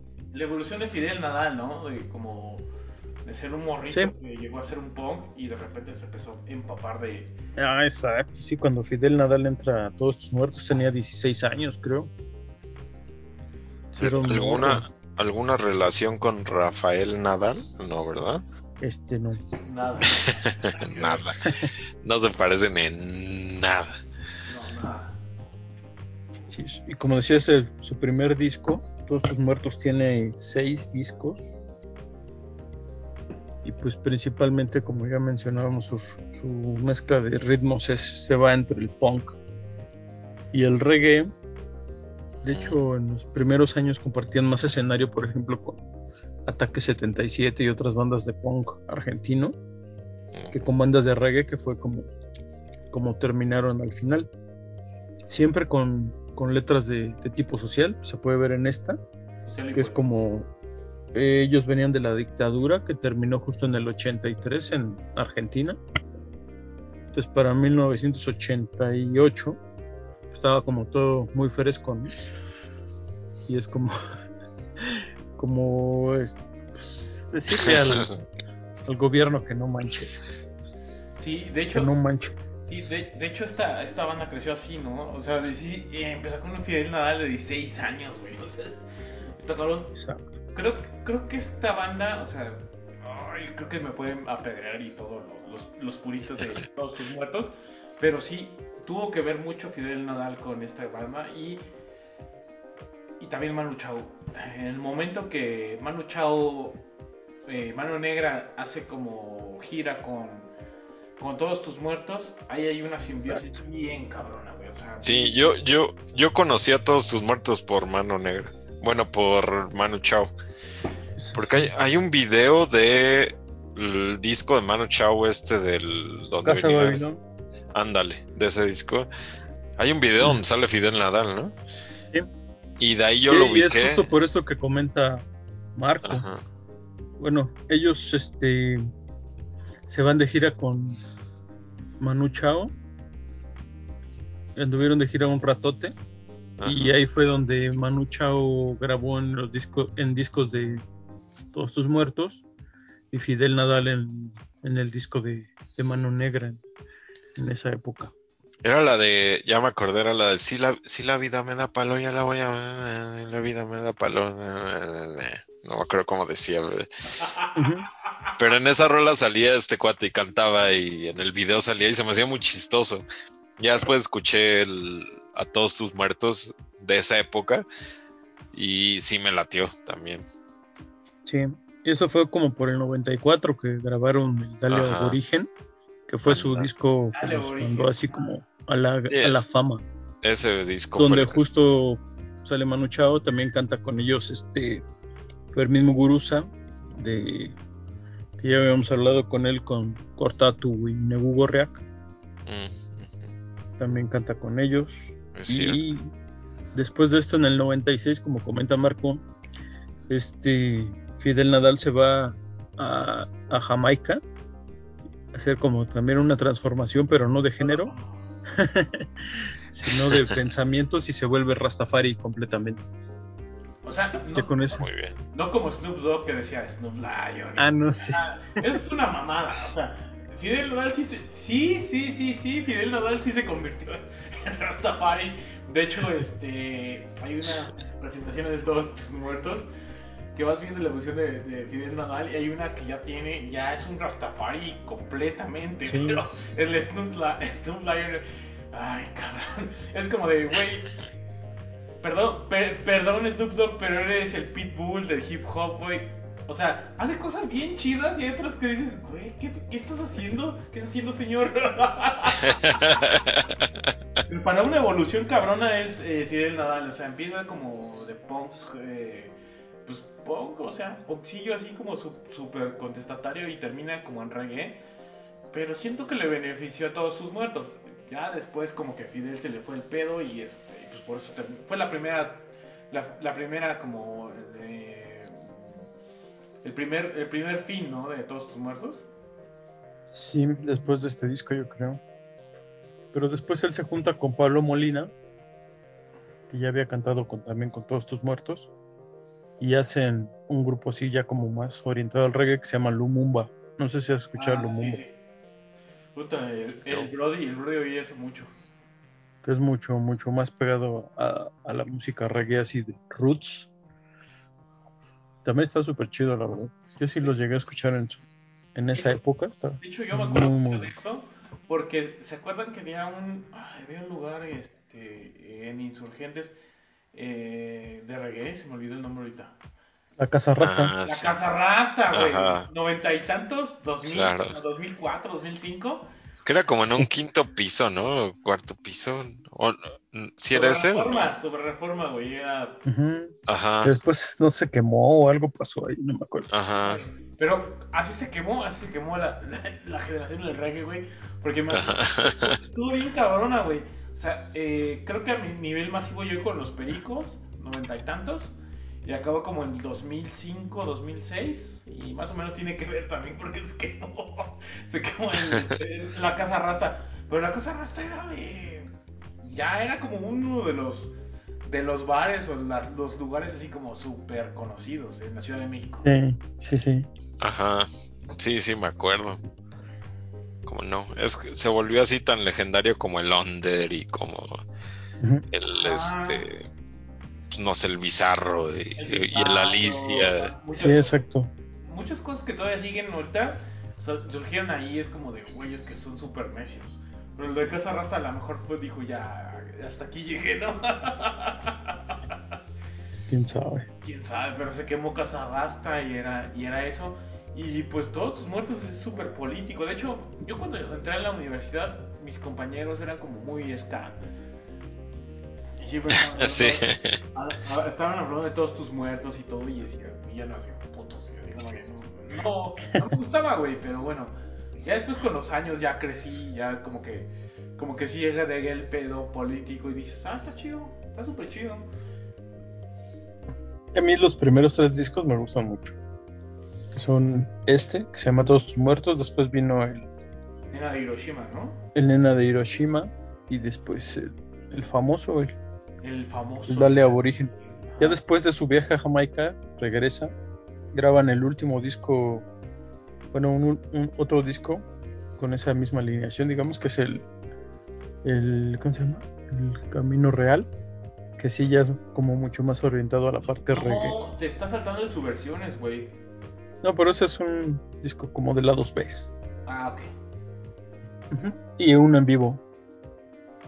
Pero, sa- ¿sabes qué, qué, qué- qué- noté? Que los, los discos están como mal grabados porque me acuerdo... Están mal tagueados. Ah, estos dos primeros se escuchan como low-fi. Ajá, a eso te iba. Pero ya, ya me acordé que cuando eh, una vez mi hermano, no sé por qué mierda, o sea, siempre ponía Telehit en algún momento. Y sale el pelón de Telehit, el rudo. y esa vez estaba en una, en una este, como transmisión de Vive Latino y creo que salió todos, los- todos estos muertos al regreso. Pero en vivo, en vivos, no mames, güey, en vivo están... Los discos no le hacen justicia, güey, están bien cabrones en vivo. Sí, Yo siento, yo yo siento los vi por banda- primera vez en el primer Vive Latino, 1998. Mm. Y sí, sí he visto como más videos y es como de, güey, esta banda es como de en vivo porque no, como que, como que el güey que, los güeyes que les producen como que no saben, no saben grabarlos porque no- Ajá, es que yo creo que les sacaba de pedo, ¿no? Así de que, ¿qué está pasando aquí? Como que Yo estaban que los, acostumbrados los a. primeros discos sí fue así, pero después ya Están bien low-fi, También. o sea, y, y están buenas las canciones. Ya cuando las oyes en vivo, están bien chingonas, güey. O a lo mejor Sí. O, o a lo mejor ya le metieron más arreglos, güey. Pero yo siento que está muy despreciado, así como lo primero de ellos. Pero suena como a Bad Brains, güey. O sea, a mí sí me gusta mu- mucho eso de todos tus muertos. Pero ya lo, o sea, ya lo reconocí como años después, ¿no? Porque en ese entonces que me decían, no, todos tus muertos chingones. Yo, sí, sí es onda más Bad Brains, este, Fishbone y todos estos grupos así de esa, de esa onda. de hecho, por un momento, como los, este, los Dead Kennedys. Ándale, también. Dead Kennedys. Y están bien buenas las letras, güey. O sea, ni siquiera son como, como pendejonas. O sea, no. No. O sea. eh, me gusta mucho Secta Core, pero las rolas. Híjole. El primer disco de Secta Core me gusta un montón. Pero, o sea, se, se hace como el político, pero, o sea, como que no. No, no, no, no es como ese nivel, o sea, el nivel de, de todos tus muertos es como de ya. Tipo, tipo Royce Against the Machine, o sea, pero, pero ubicándolo en tu, en tu, en tu área, ¿no? En tu Sí, en su local. local. Y está Local. bueno. O sea, eso es lo que está chido de todos tus muertos, que es como. Podremos venderlo así, ¿no, Eric? Como el Royce Against the Machine de los argentinos. Sí, me gusta. Revolucionario subversivo. Y no, no, no, le tengan miedo, la neta están buenos, o sea, mm, la cuestión es como de, oigan los discos, pero ya después pónganse a oír algo como en vivo y es como otra cosa. Pero yo creo que aún con esa grabación así medio defectuosa al principio, me gusta mucho. De hecho, tengo ese disco físico. Está súper chido, completo. Sí, sí. bueno, va. Por- también por las letras, porque están, están muy chidas. como- Recuerda que es un disco de 1988. Sí, no manches. La verdad, eso sí, eh, cuando te pones en contexto que es- estaba haciendo en 1988, dices, ay, güey, sí está bien bueno. Yo Sí, tenía muy 10 años. Yo también. Pero ¿Tú tienes aparte, te hacías pipí ahí en los calzones, en el calzón entrenador. Todavía no había Todavía no, ¿ah? te ponían ahí, te ponían ahí este un no, iba a decir una, una cosa muy asquerosa. no la voy a decir, no, no la voy a decir. De ninguna manera. Me lo reservo mejor este comentario. Mejor. Para cuando estemos. Creo que solos. sí, como da- darle como, como ahorita, de hecho, Eric lo que está haciendo es darle justicia a los a los, los héroes latinoamericanos. Y no es mamada, o sea, es- está chido. Porque también este, todos tus muertos era como, o sea... eh, te, te da un panorama de esa generación que sí tienen como un poco de... Un poco más de mm, visión política. Los fabulosos Cadillacs, o sea, tocan súper cabrón, pero tenían una, una visión política bien cabrona. Este, De hecho, en el segundo disco de Todos tus muertos, lo produjo toca el, el que es este trombonista de los Cadillacs y varios de los Cadillacs, cuando todavía no eran conocidos los Cadillacs. Para que te des una idea. Y también los Cadillacs ya tienen desde esa época también, ¿no? Ya son. Sí, pero en esa época eran menos conocidos que todos sus Ujú. muertos. ¿Y cómo, son los, ¿Cómo se llaman los otros dos? Este. Ay, se me olvida el nombre de estos cabrones. Que ya después tu- terminaron como siendo muy festivos. Los de la guitarra. Los de la guitarra. Los auténticos Los decadentes. Ah, ya, ya. Empeza- Empezaron muy punks, de hecho, tienen muchas cosas que ver con ellos. Pero al final, pues los, los- se, se dedicaron a otra cosa y está bien y está bien pedo y todo. Pero, o sea, sí, al principio tenían mucho que ver con ellos. O sea, sí hay una historia. De hecho, Hay una reunión de, de los Todos tus muertos en Quilmes, en el Festival Quilmes en Argentina, que unen a los dos grupos, Todos tus muertos y los auténticos decadentes, y se llaman Todos tus decadentes. Y así se presentaron. Ah, sí, sí, sí recuerdo haber visto ese video, sí. Sí, Pero sea, hubieras dicho los del osito de peluche de Taiwán. Ah, güey. eh, eh, ahí, ahí explotaron, pero para otro mercado, güey. O sea, Ajá, sí, ya pero- perdón por decir esto, pero explotaron para otro mercado. cuando na- o sea, está bien, güey, o sea, tampoco está mal que, que- que- No, pues es válido. es válido, pero pero los este los auténticos decadentes cuando los conocían fue a partir de ahí, de mucha gente lo conoció ahí y está bien, güey, o sea, y ellos y ellos ganaron dinero y digamos ya ya dijeron, pues tenemos familia, ¿no? Pero pues todos tus muertos siguieron igual, ¿no? Tenemos familia. Siguieron en ese pedo, güey, siguieron en ese pedo y pues ¿pa' qué? o sea, ni le movieron, güey. Y hay una rola que hizo más famosa a los auténticos decadentes, que es Gente que no, Mm, que es una canción de todos tus muertos. Gente que no es, es Es, muy una buena canción esa. de todos tus muertos de principios de los 80. Qué bueno que no- Órale. Ah, no sabía que era de todos tus muertos. No, no sabía, está No. La, la ubico por los auténticos decadentes. Gente que no, y de hecho, pues tuvo que- mucho que ver Mano Negra y Manu Chao. eh. De hecho, Manu Chao es. eh, en, en mi momento, momento de, de- de juventud lo odiaba, güey, pero ya después, como que empecé como a oír más cosas y yo dije, no, está chido. está chido, o sea, es como. Tiene, de- tiene su onda, digo, Mano Negra, pues es... Mano en algún Negra. momento tendremos que hablar de Mano Negra. Y yo me acuerdo que en algún podcast lo iba a meter en algún episodio, pero no me acuerdo por qué lo quité, pero sí lo iba a meter. Yo también, pero pues sí hemos hablado mucho de Manu Chao y toda la influencia. Sí, la neta es un cabrón. Ah, ah, ¿Sabes lo que amo de Manu Chao? Es que el güey, yo creo que habla 20 idiomas y los habla bien y eso es increíble. Sí, no manches. Sí, es- está cabrón. es lo bueno ser muy un cabrón. ciudadano del mundo. Ajá. Es que ciudadano del mundo, güey. Pero, bueno, este, de hecho, quítense las telarañas y vean, a- escuchen a este, todos sus muertos. Está bueno, ¿eh? Bastante bueno y es como de... Además, eh, quítense ese como estigma de que los argentinos son güeritos. Neta, ¿no? Aunque el presidente diga que vienen de los barcos. Orgullosamente venimos nosotros de los indios, pero ellos vienen de los barcos. No sé cómo chingados le hicieron para No, güey. volverse de barco a humano, Ahora, Yo cuando fui a Buenos Aires descubrí, descubrí que hay como 10.000 tribus de, de indios que estaban ahí. Entonces dije, ah, fue una masacre. De hecho, de hecho los que son súper super, super abiertos, que, que fue una masacre, fueron los, los uruguayos. Dijeron, aquí, esta mierda, que se llama el poder. Porque pues también los, los urugua- uruguayos son como izquierda, entonces este, dicen, "Mata- mataron a toda nuestra, a nuestra gente y ahora lo que estamos aquí somos una mierda, somos como, como, como, como descendientes de, de europeos. O sea, y dices, güey, qué pedo.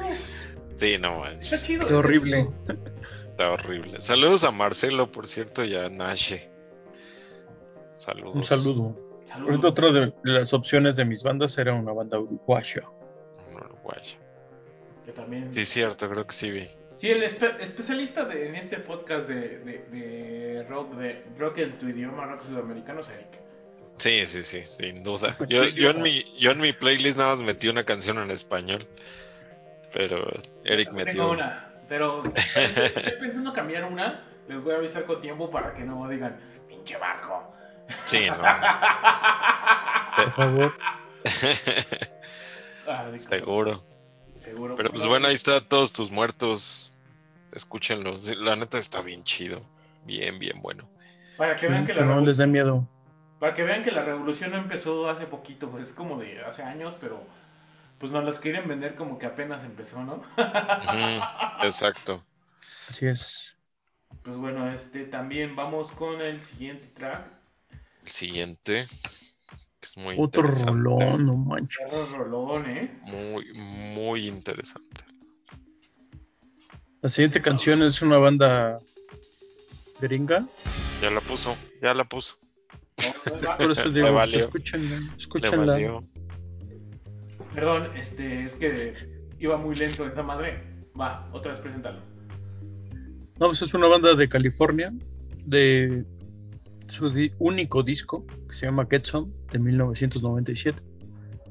La canción se llama Snooze. Bottom. Button. Bottom. Pues Button. Va. ¿Cómo, Axel? Snooze, s- snooze bottom. Bottom. But- Bottom. button, Bottom. button, button. Uh, that is- that's right. That's right. Ca- Cambian a la chica de sneakers. No se dice snooze button, se dice. Snooze. Cámara, vamos, vamos pues ahora sí.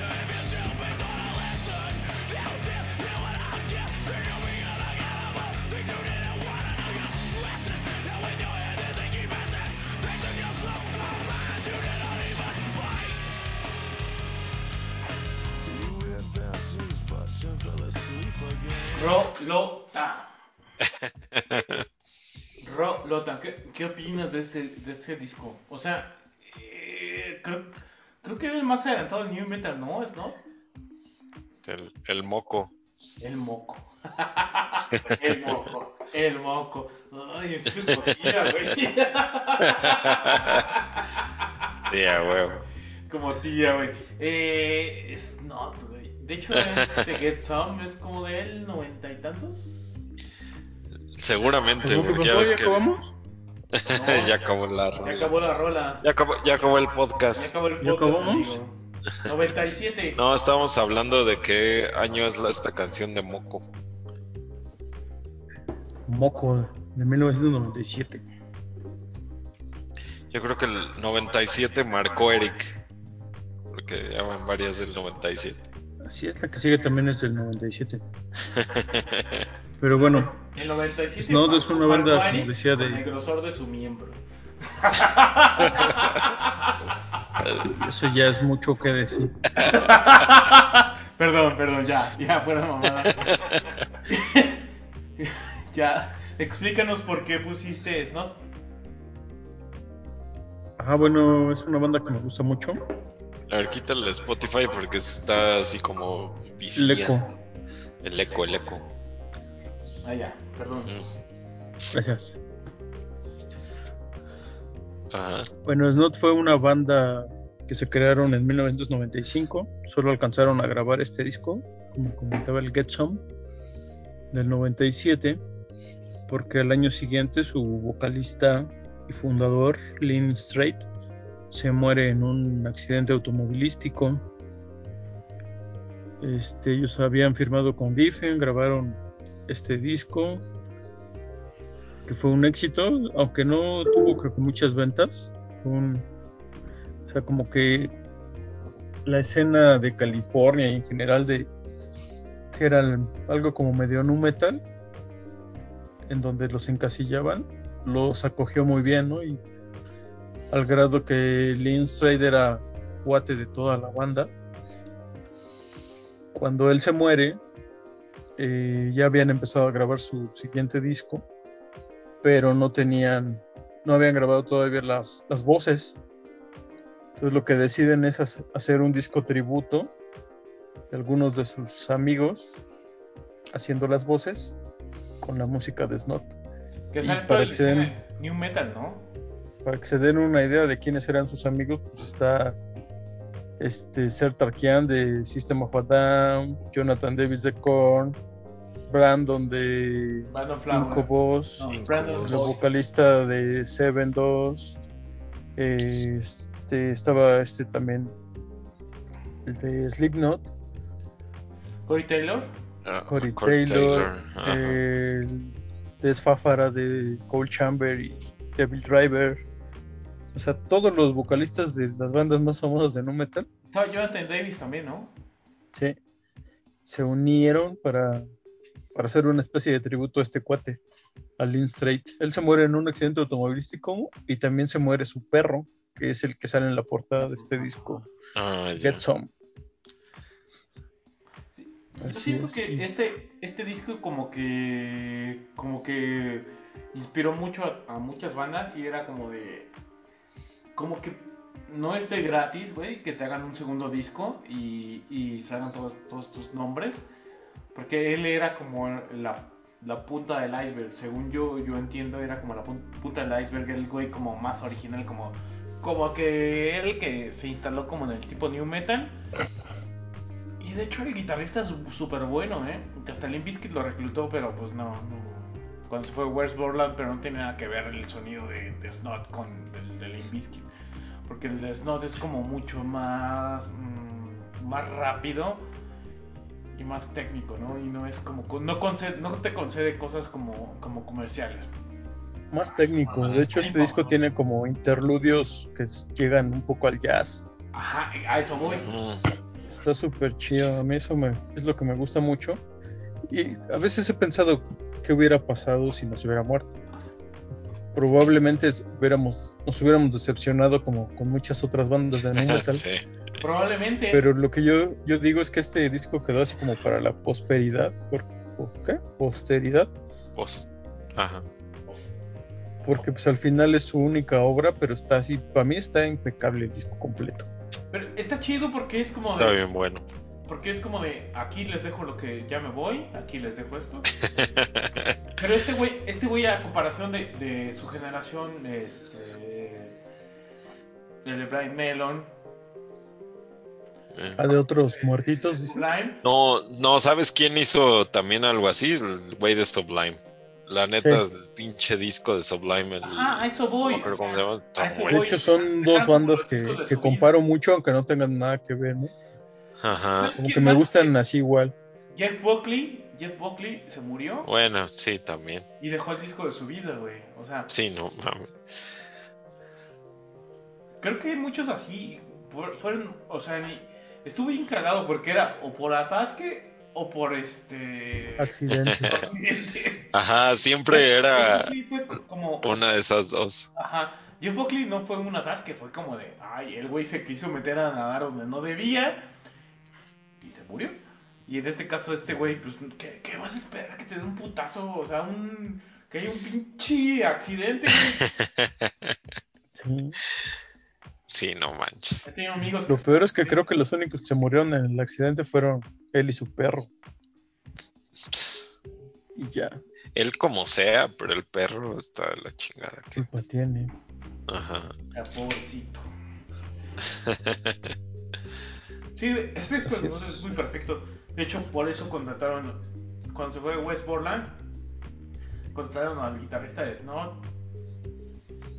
Cobró el cheque, güey, porque no es Snot, güey. O sea, no mames, era como de, güey, ¿cómo hago riffs para Limp Bizkit, no? O sea, era como de, güey, aquí tenía mi, como que mis riffs eran como, me basaba en este vato y eran mis riffs, pero en este caso es como de, quiero, quiero sonar a West Borland, no. Pues sí. O sea que le tienes odio al Limp Bizkit también. Leve, leve la nieve. No, me gustan los dos primeros discos, güey. Los dos primeros discos de Limp Bizkit me gustan un montón y ya después de... Igual ya cuando sacaron el chocolate Ah, sausage, sí. no sé qué, que es una pendejada. dio diarrea. De, de Korn creo que son los cuatro, los cuatro primeros y es lo mismo que dije que de Eminem, es como de tenían su fama, eh, de- su fama de llorar y después dejaron de llorar y quisieron hacer otra cosa y ya no fueron, ya no fueron este relevantes. Ajá. Sorry, Pues sí. Pero bueno. Así- este, pero así este, no, pasó. está bueno, o sea, quién sabe qué hubiera pasado, eh. Porque sí era como, como que el güey, como que la guitarra y la, y, y la voz se mutaban muy cabrón. O sea, siento que eso fue, era Snob. Como que me Sí. mutaban muy cabrón los dos. O sea, Cambios de ritmo y todo eso en la voz y en la guitarra. sí.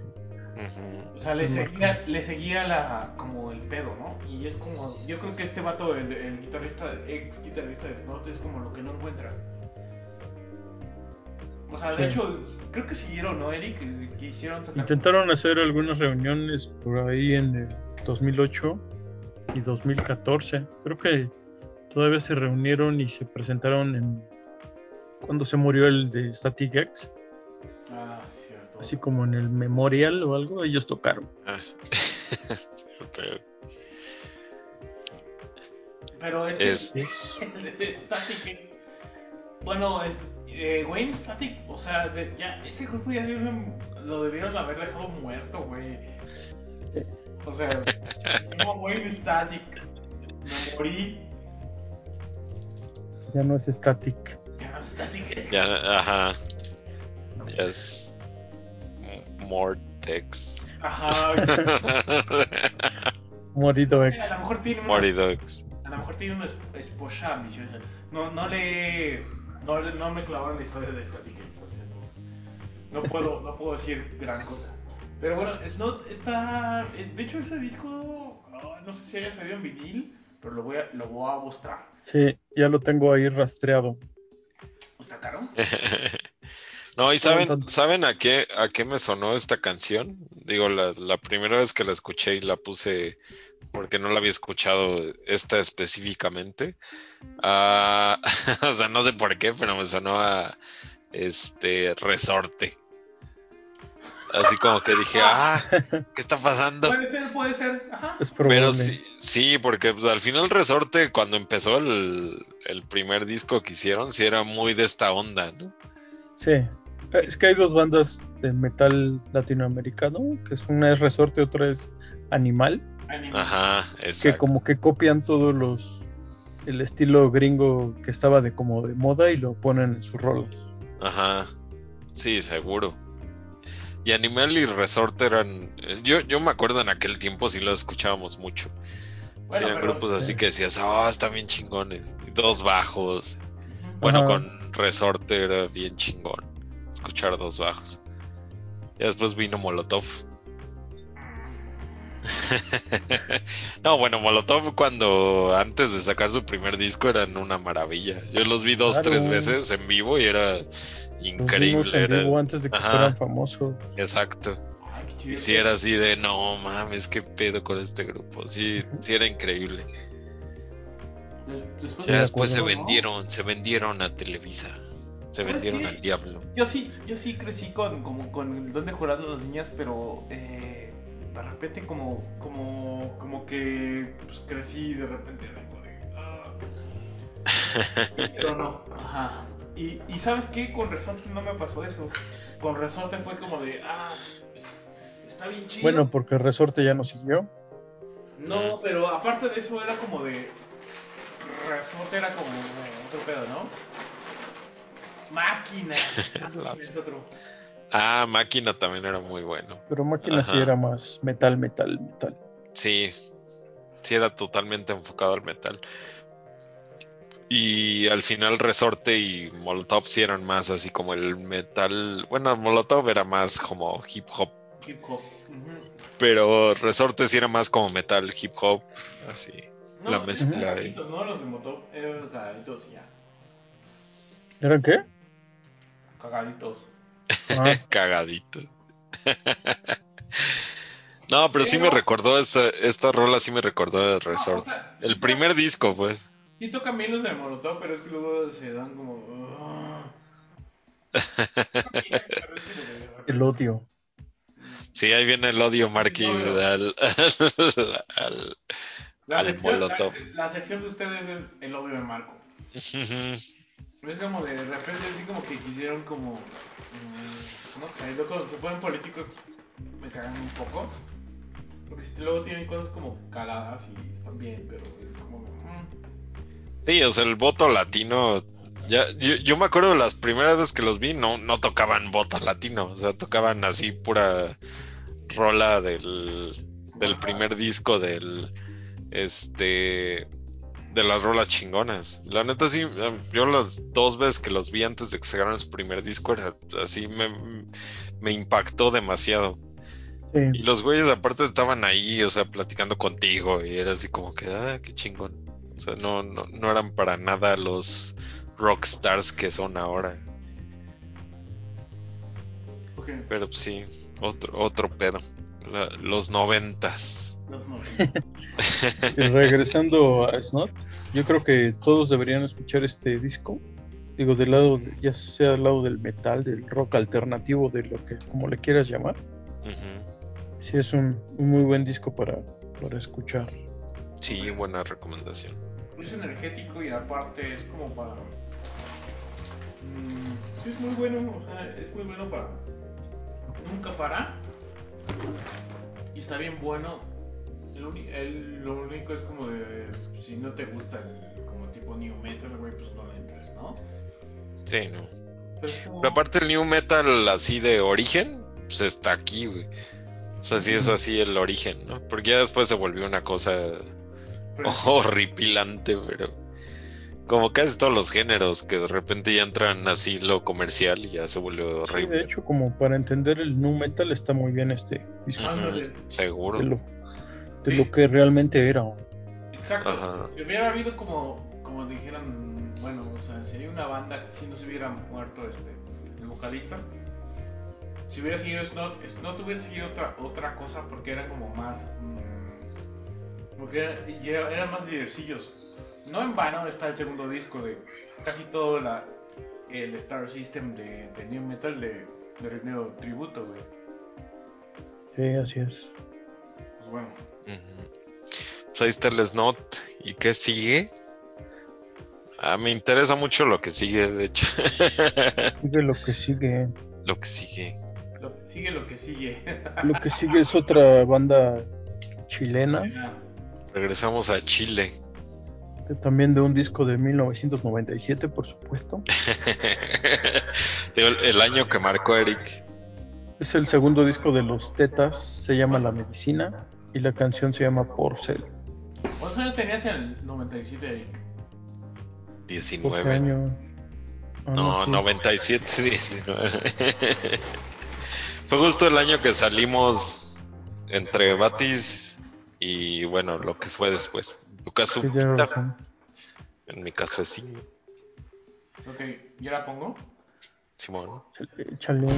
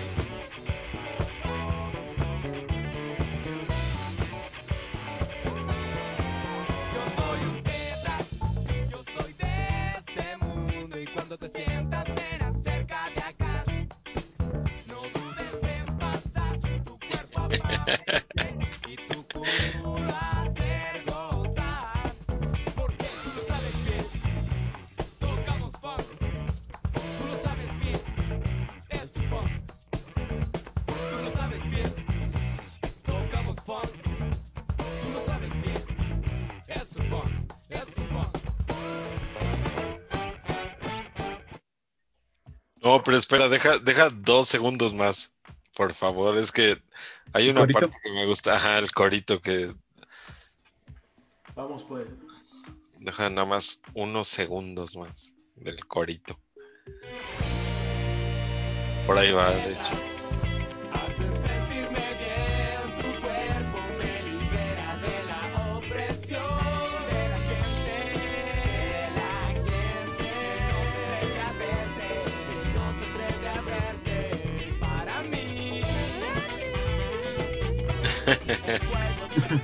Ya mero viene ay.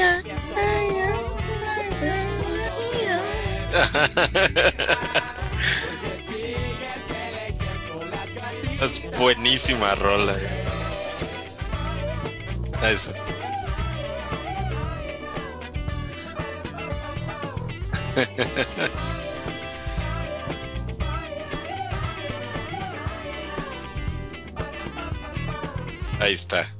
Sí, eso es lo que quería que escuchara.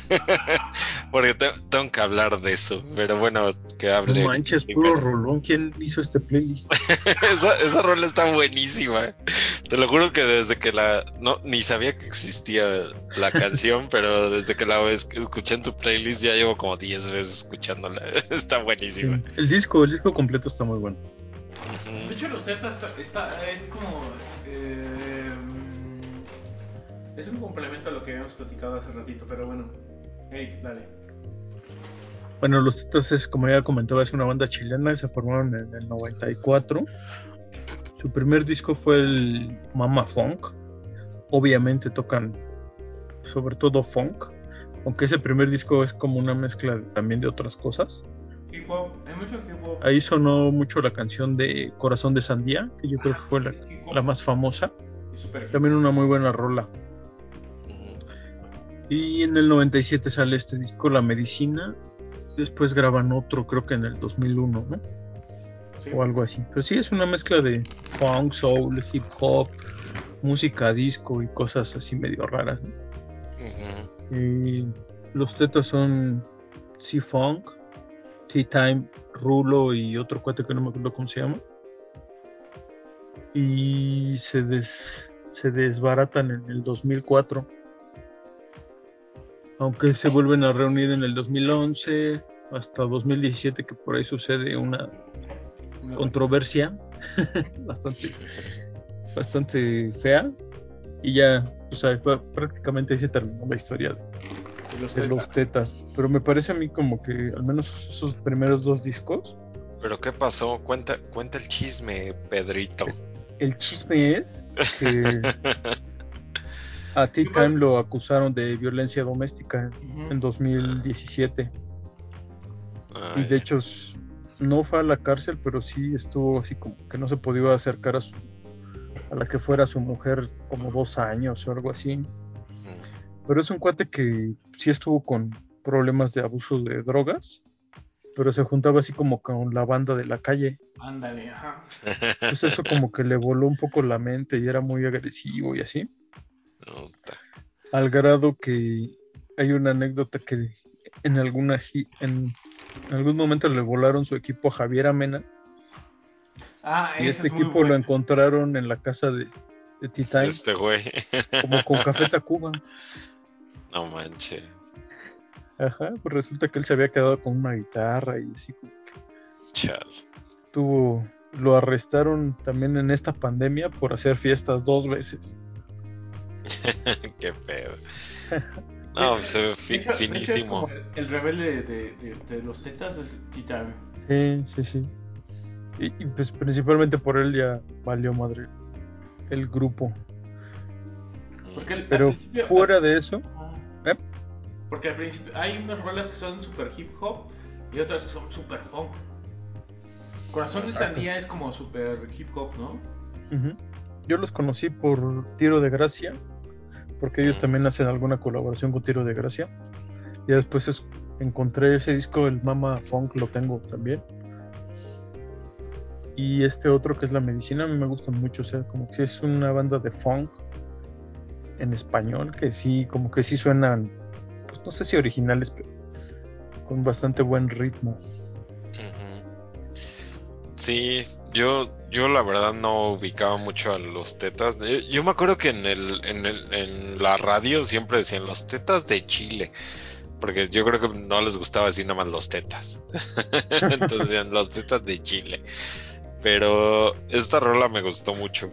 Eh, está bien agradable. Y aparte, La canción el- se llama el Porcel, tema, Porcel. Que por las seguramente gatitas. Habrá quien no lo conozca, ¿no? Por, Ujú.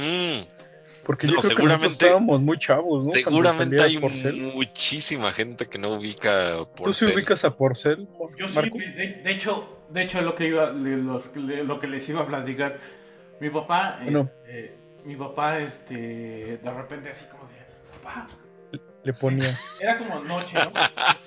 Noche de- Le ponía y le decía, Marco, vete a dormir. Ajá, exacto, me dijo, vete a dormir. ¿Por qué, papá? Es que las testas de porcel no son para ti. Y dije, ¿por qué no? y algún día que mi papá se fue a dormir temprano, la puse y dije, Ah, caray. Descubrí mi sexualidad. Sentiste, sentiste cosquillas donde antes no sentías nada. o sea, ya, ya fuera de mamada, o sea, ya cuando Sí, creces- pero era en el 7, en el 13, ¿no? Sí, lo pasaban en el en Imevisión. TV Azteca. Imevisión. Imevisión. Y Imevisión, ajá, cierto, cierto, sí. Que para quien era no lo que era antes de TV Azteca. Para quien no sepa de qué estamos hablando, Jorge. Porcel es un cómico argentino.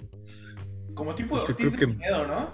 Ajá, Exacto, de la escuela de Jorge Ortiz de Pinedo, el papá de todos ellos, yo creo. Ajá. Cuando se hacía la comedia, ese tipo de comedia bien hecha. Ajá, ya después- que es un humor así como un tanto absurdo, pero que te da decir- risa, ¿no? No puedo decir que tan bien hecha, pero es como de. No, pero bueno, al menos como que como que lo hacían un Lo poquito mejor que Es lo que digo, que es como un poco absurdo así, ajá. pero te da mucha risa, ¿no? Con el humor y la cara de este cuate. y- Sí, era, al que- final era comedia como sexual, así Ajá, chavas. acompañado, acompañado Ajá. siempre de bellas de cara. Ajá, siempre ponía chavas así exuberantes, ¿Sabes, ¿sabes qué con sientes? poca como, ropa. como, como un cine de ficheras con comedia. Ujú, exacto. Ajá. Y así de que, ay, doctor, el- este, no sé, la- el clásico así sketch. Se que, agacha ay, y la, la, la enfermera y trae una minifalda y así. Era, obviamente cuando uno estaba chico, pues, nosotros teníamos entre No sabíamos nada. 15 y 20 años y estábamos así todos mecos. Y veíamos eso, lo pasaban en la noche. Lo veíamos y decíamos, ah, ah, ah". quién sabe qué están diciendo, pero se ve Sí. interesante. Pero, pero, o sea, el atractivo era como ver a las chavas y decías. "Poña, Ajá. Sí, sí, Sí, uno empezaba a sentir las comezones, las comezones. Entonces, cuando el, el tema principal del, del programa este se, se llamaba Las gatitas de porcel, era el "Ay, ya, ay, ya". Ah, Entonces, por eso quería que dejaran así como el ese corito, porque al final la canción se llama Porcel y tiene esa, esa parte de que nos recuerda ese a todos. corito. Ajá. Sí, sí, está En buenísimo. esta época, por ser estuviera súper canceladísimo, ¿no? Sí, seguro. Sí, completamente. Y aparte yo creo que ya el señor ya debe estar muerto, seguro. Ya murió. Creo que sí, ya murió. Creo que se fue a vivir a Miami o algo así. Ahí todavía hizo otro programa que se llamaba A, a la cama con porcel o algo así. Del mismo estilo. Era como, era como un Paco Stalin, como súper manchado, Ajá, pero como, exacto. pero, pero como sexy. O sea, porque tenía morras sexy y eso. Pero en general, o sea, cuando, cuando te acuerdas de toda esa época dices, güey, sí estaba, sí estaba manchado, ¿no? Pero pues en ese entonces tú no lo visualizabas, ya dices, güey. ah". No nos Ujú. afectó, míranos, aquí estamos. Super normales. Boing. De repente nos, nos excitamos, pero La nada. de la, de la nada. Viendo gordos. Como Don Rubén. Don Rubén, saludos al Rubén. No, Rubén. Como yo con Kirsten Stewart, ¿no? No, ya, ya, ya fuera mamá, no. Eh, Kirsten Dunst, sí, mira, mira, mi corazón es tuyo, Kirsten Dunst. Bueno, Kirsten Dunst sí es muy guapa, pero Stewart no, no sé cómo te puede gustar. Bajo ninguna circunstancia. Algunas sí, pero bueno, mía, ¿no? Pero este. Kirsten Dunst está mi corazón. Mira, estoy, igual de chubby que su esposo. Sí, es cierto, eso es verdad. Estamos chubby. Pero bueno, este. Los tres está, está bien chido. Lamentablemente, este. Tea Time eh, se metió en muchos pedos. porque él era como muy de la, de la calle, Era barrio. Era barrio, pero mal barrio. mal barrio. Entonces, pues los demás eran como más como músicos, músicos de jazz. o sea. Y por eso también había como mucha relación con Tiro de Gracia, con Chacho Piedra. ¿Qué más hay? Hay como de relación con varias, varias bandas, ¿no? De Chile, que es como lo que venimos vaticinando con este. Con los tres, o sea, de repente vienen los tres y ¡pum! O sea, porque primero están los prisioneros, después los tres y después ya ¡pum! Sí.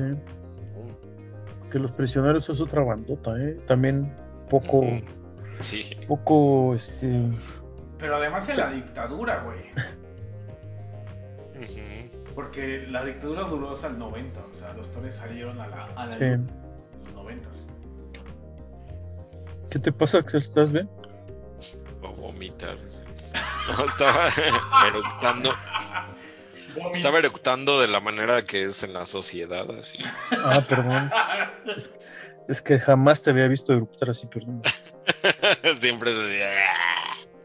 Co- Como diría mi abuela, mejor que salga por delante que por detrás. Muy sabia, muy sabia. Sabía mi abuela. La verdad, sí. Pero bueno, este. Este es otra como otro panorama del Chile. Y es que Chile como en general es como muy rockero. Ay, perdón. Pero, este. Pero llegó, llegó el momento también como de la dictadura y es como de. Explotó muy cabrón con los tres y todo. Y muchas cosas súper rescatables. Pues, Alan T. Hughes sal- salió de, de- de este. ¿cómo, ¿Cómo se llama su grupo de hip hop? Maquisa. O sea, hay como muchas cosas bien padres de, de, de- de Chile y es como. denle Sí, hay muchas, muchas bandas chilenas buenas. Y mucho hip hop también en Chile. Oye, Chancho, en Piedra- Chancho en Piedra no lo he oído yo. ¿Cómo está? El estilo de los tetas, con un tal vez un poco más de rock, pero también como chistosón. Son como los genitalica de Chile. espero, espero en verdad que no sean como genitálica. Porque todo lo que sea como genitálica no le deseo nada, nada bueno. Bueno, algo así, escúchenlos. Escuchen también esos dos discos primeros de los tetas. Ahí Sí. está Javier Amena, también está. De hecho, hay un güey que es como hijo de chilenos. Eh, Nicolás Yar. Nicolás Yar es como hijo de, de estadounidenses y chilenos. Y tiene cosas bien chingonas, ¿eh? Es como más electrónica. Pero. Aquí en México llegaron el vocalista de Radio Caos, Ah, Simón. El, ¿Cómo se llamaba? Claudio, los- no sé qué. ¿no? Juguete Rabioso, todos exiliados chilenos que hicieron rock en Ujú. México. Así es. Escuchen La ley. 30, y- 31 minutos. La ley. Y la ley, por supuesto. la ley. y 31 minutos, obviamente. Ah, bueno, eso es otra cosa, güey. Pero. la, la ley. Siento que la ley.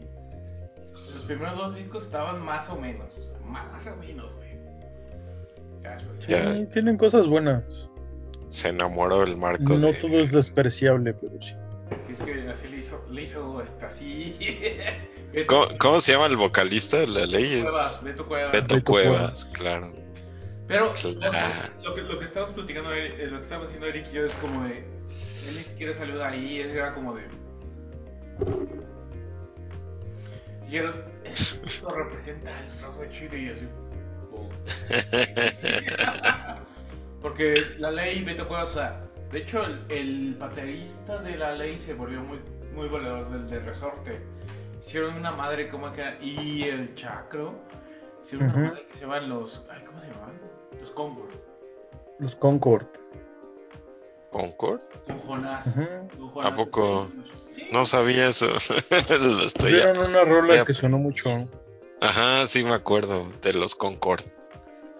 No me acuerdo la rola, pero sí me suena el nombre. Pues sí, de, vino, pero bueno, este. Vamos, vamos con la próxima. Qué loco. pero sí, vamos con la que sigue, ¿no? Chala, Sí, que viene. O sea, sí, sí reclamamos a los tetas. Eh, a Porcel no. Yo, yo no recomendaría tanto a Porcel ahora. De hecho, o sea, eh, nostalgia, nostalgia. nada más fue nostalgia y además como despertar sexual de nosotros. Porque sí era No. como. Bueno, tenemos también que ubicar la banda. O sea, nosotros no teníamos como un Xvideos o esas cosas. O sea, nosotros, nosotros, nosotros era como de. Ok, Teníamos internet para empezar. teníamos internet para empezar y era Pues- recortes de periódicos, güey. Pero sí, ah, ya- la ya teníamos- Playboy, la Playboy, güey, la Playboy, ya me acordé. La, Playboy. ¿Cuál era la página de la jornada? ¿La 3? No, la- No, no es la jornada, güey. Era el ovaciones. la De ovaciones.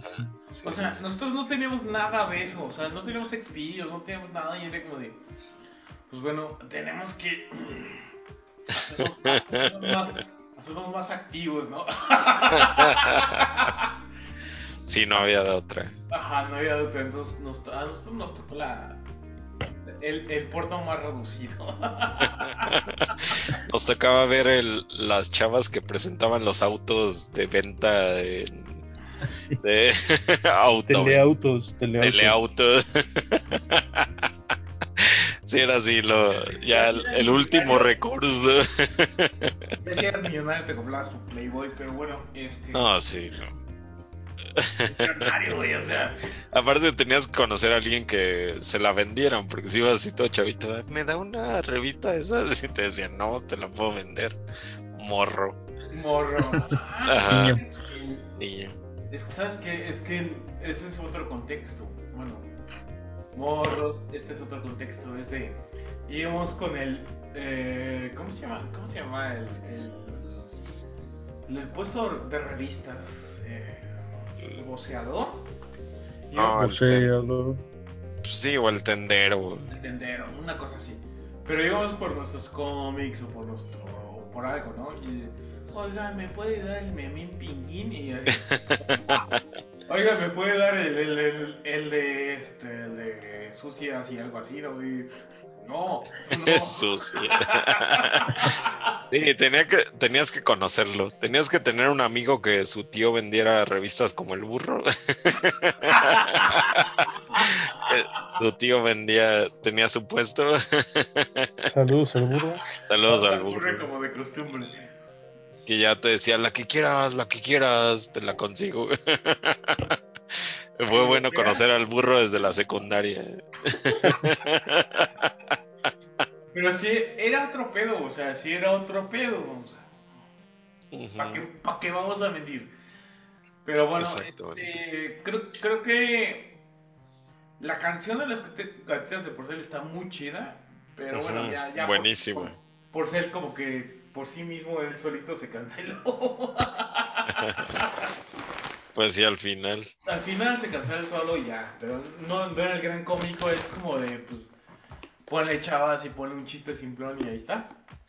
Sí, pues al final fue. Hizo lo que tenía que hacer en su tiempo. Ahorita obviamente lo haría y como dices lo cancelan en cinco minutos.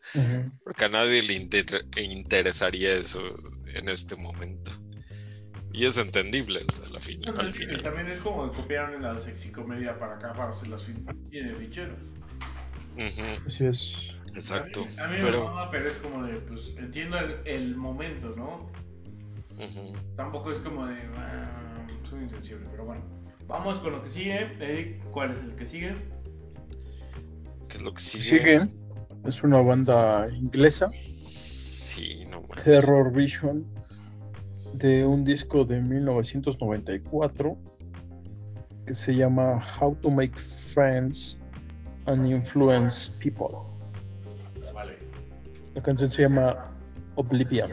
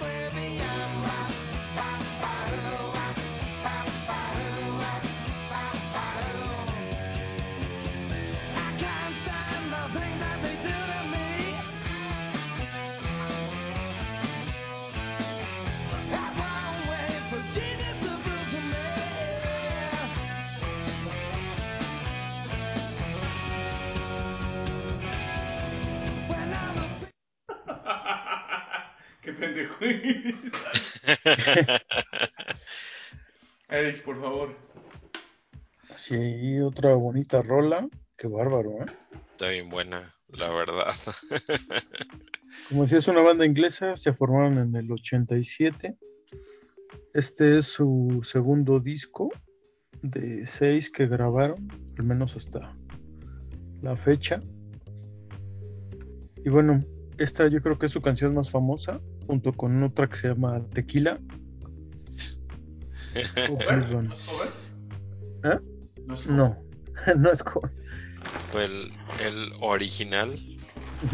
Y es una canción que me gusta mucho, o sea, me, me hace una banda como muy alegre, chistosona, un poco alegre, pero pues, no sé, siempre me gusta esta.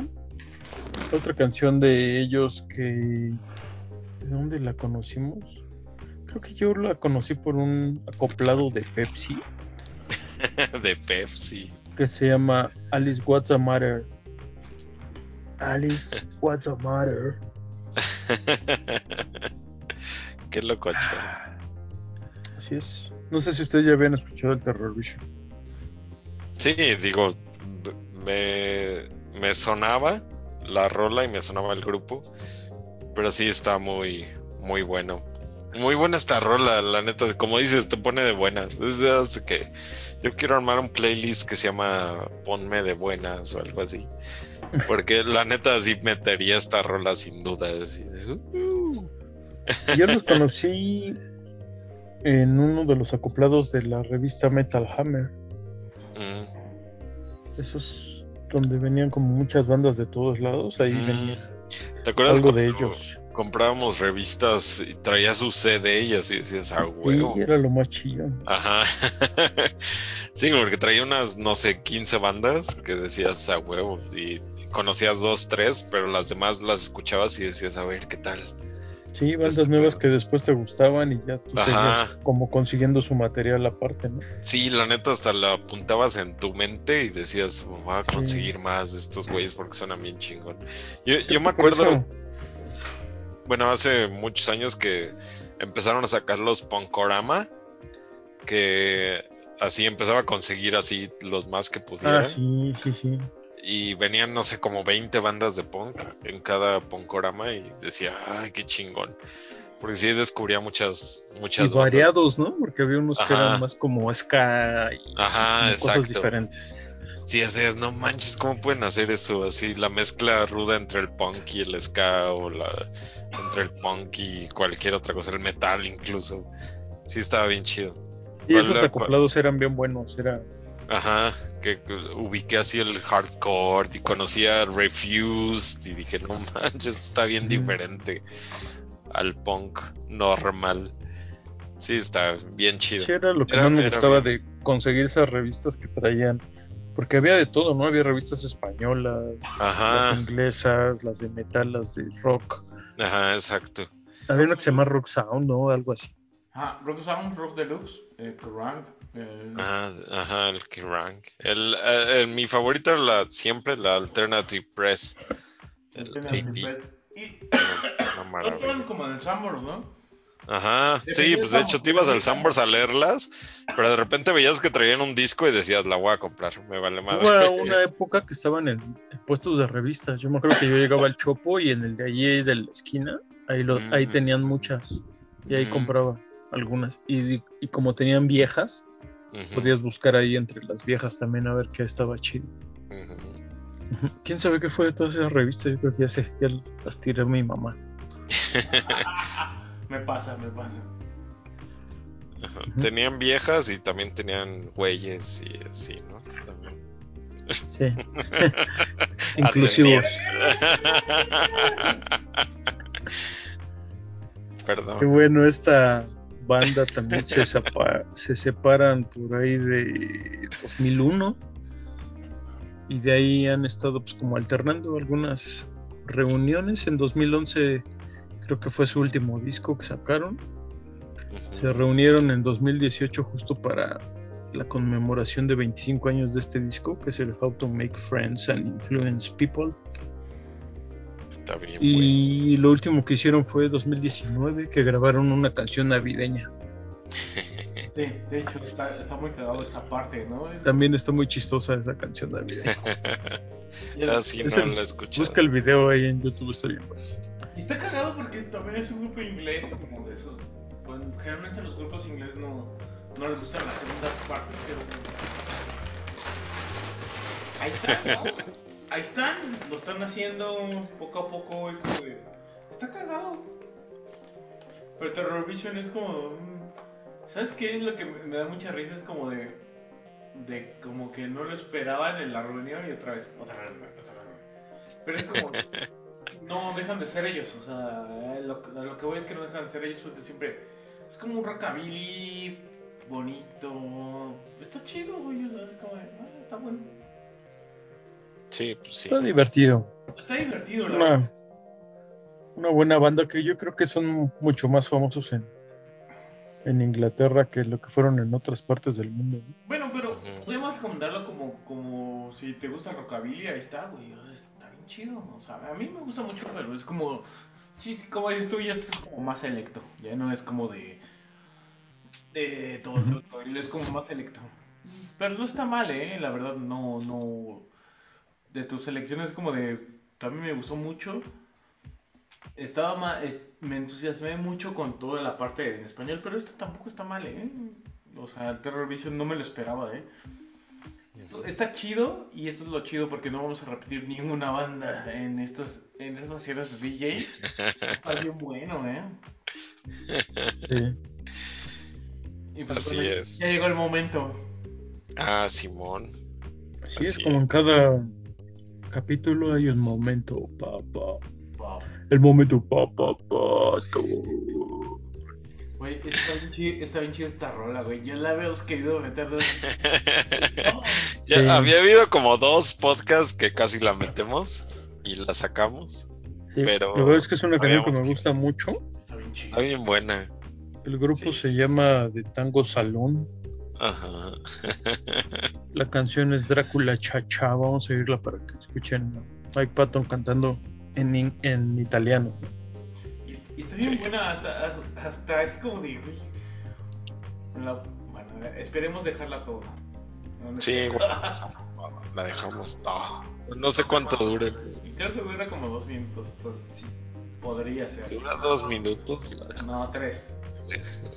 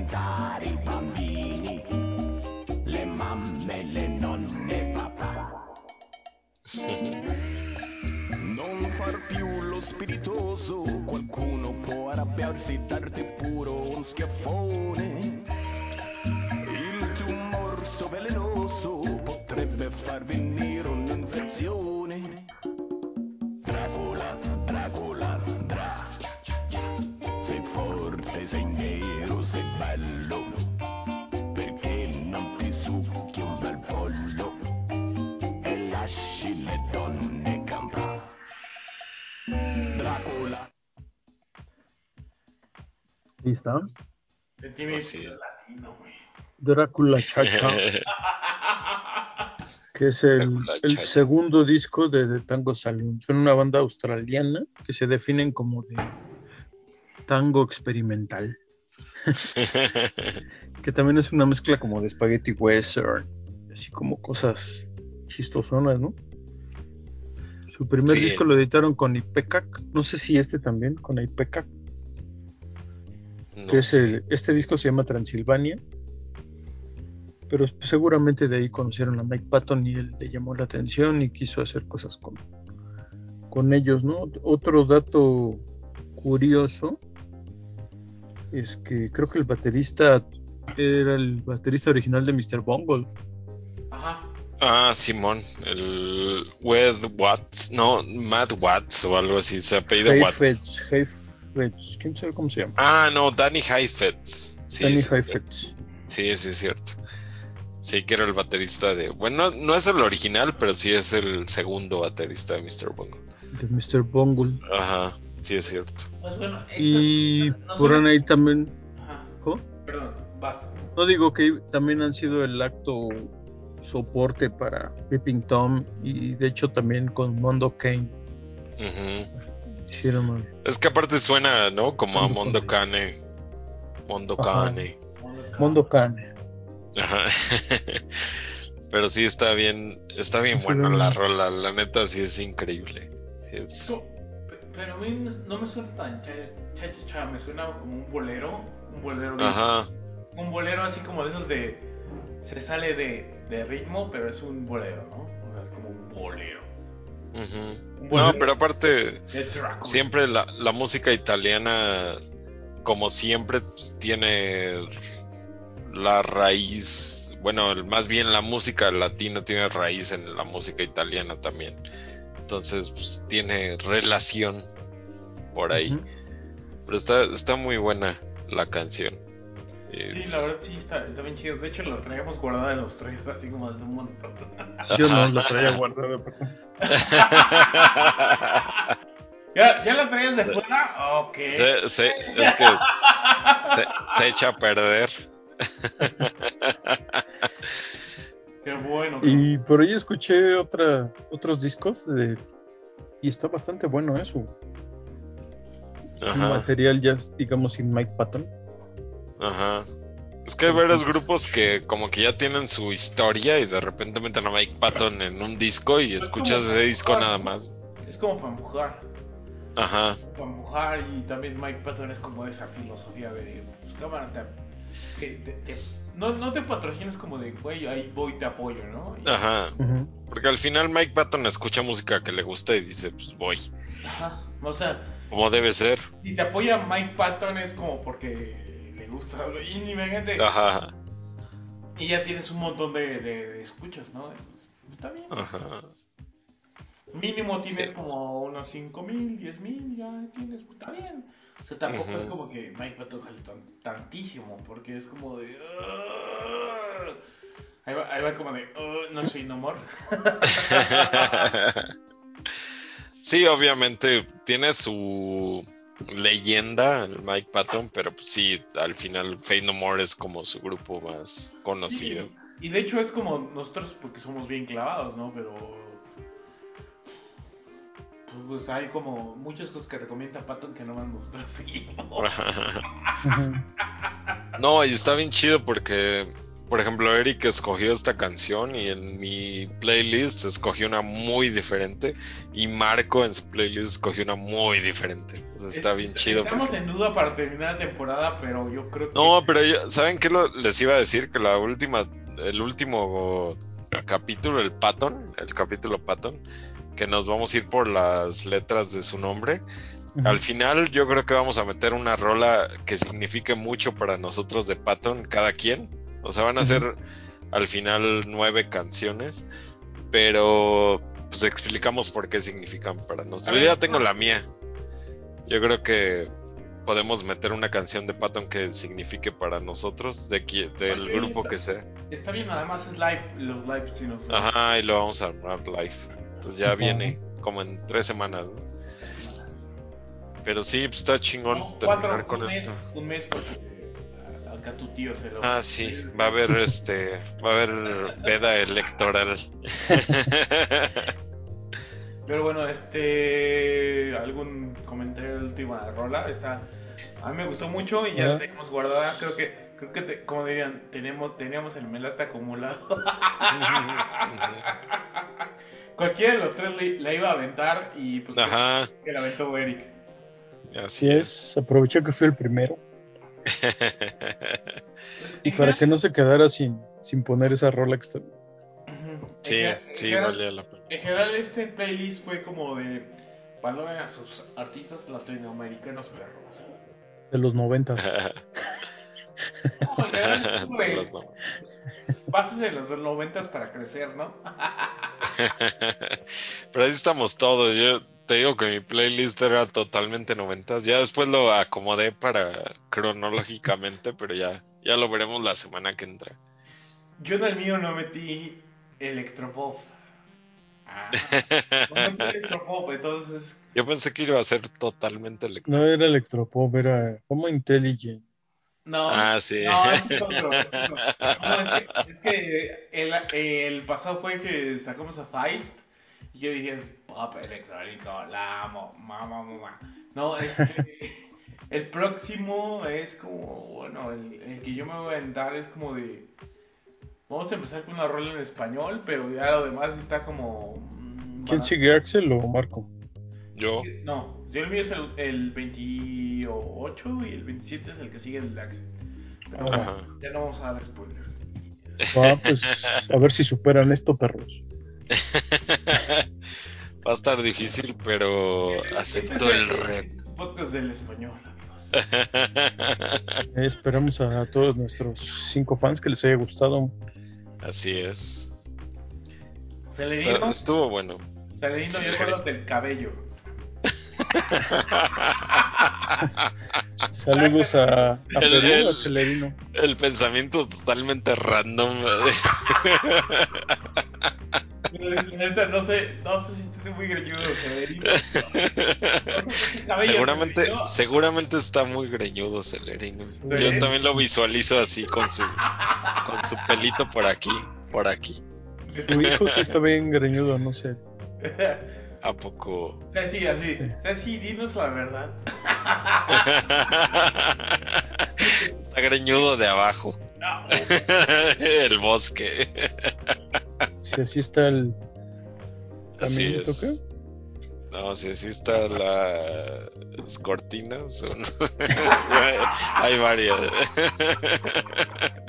como mierda. Vámonos ya. Pero bueno, sí, ya hay que terminar esto por el amor de Dios. Vamos a mejorar, se los prometemos. Palabras de verdad. Nos vemos la próxima semana. Acabo de acordar de algo. A ver qué. Hay un, hay un clip de José José en un programa de Porcel. ¿A poco? Está bien bueno, búsquenlo. Ah, ese, ese es. Esa es tarea.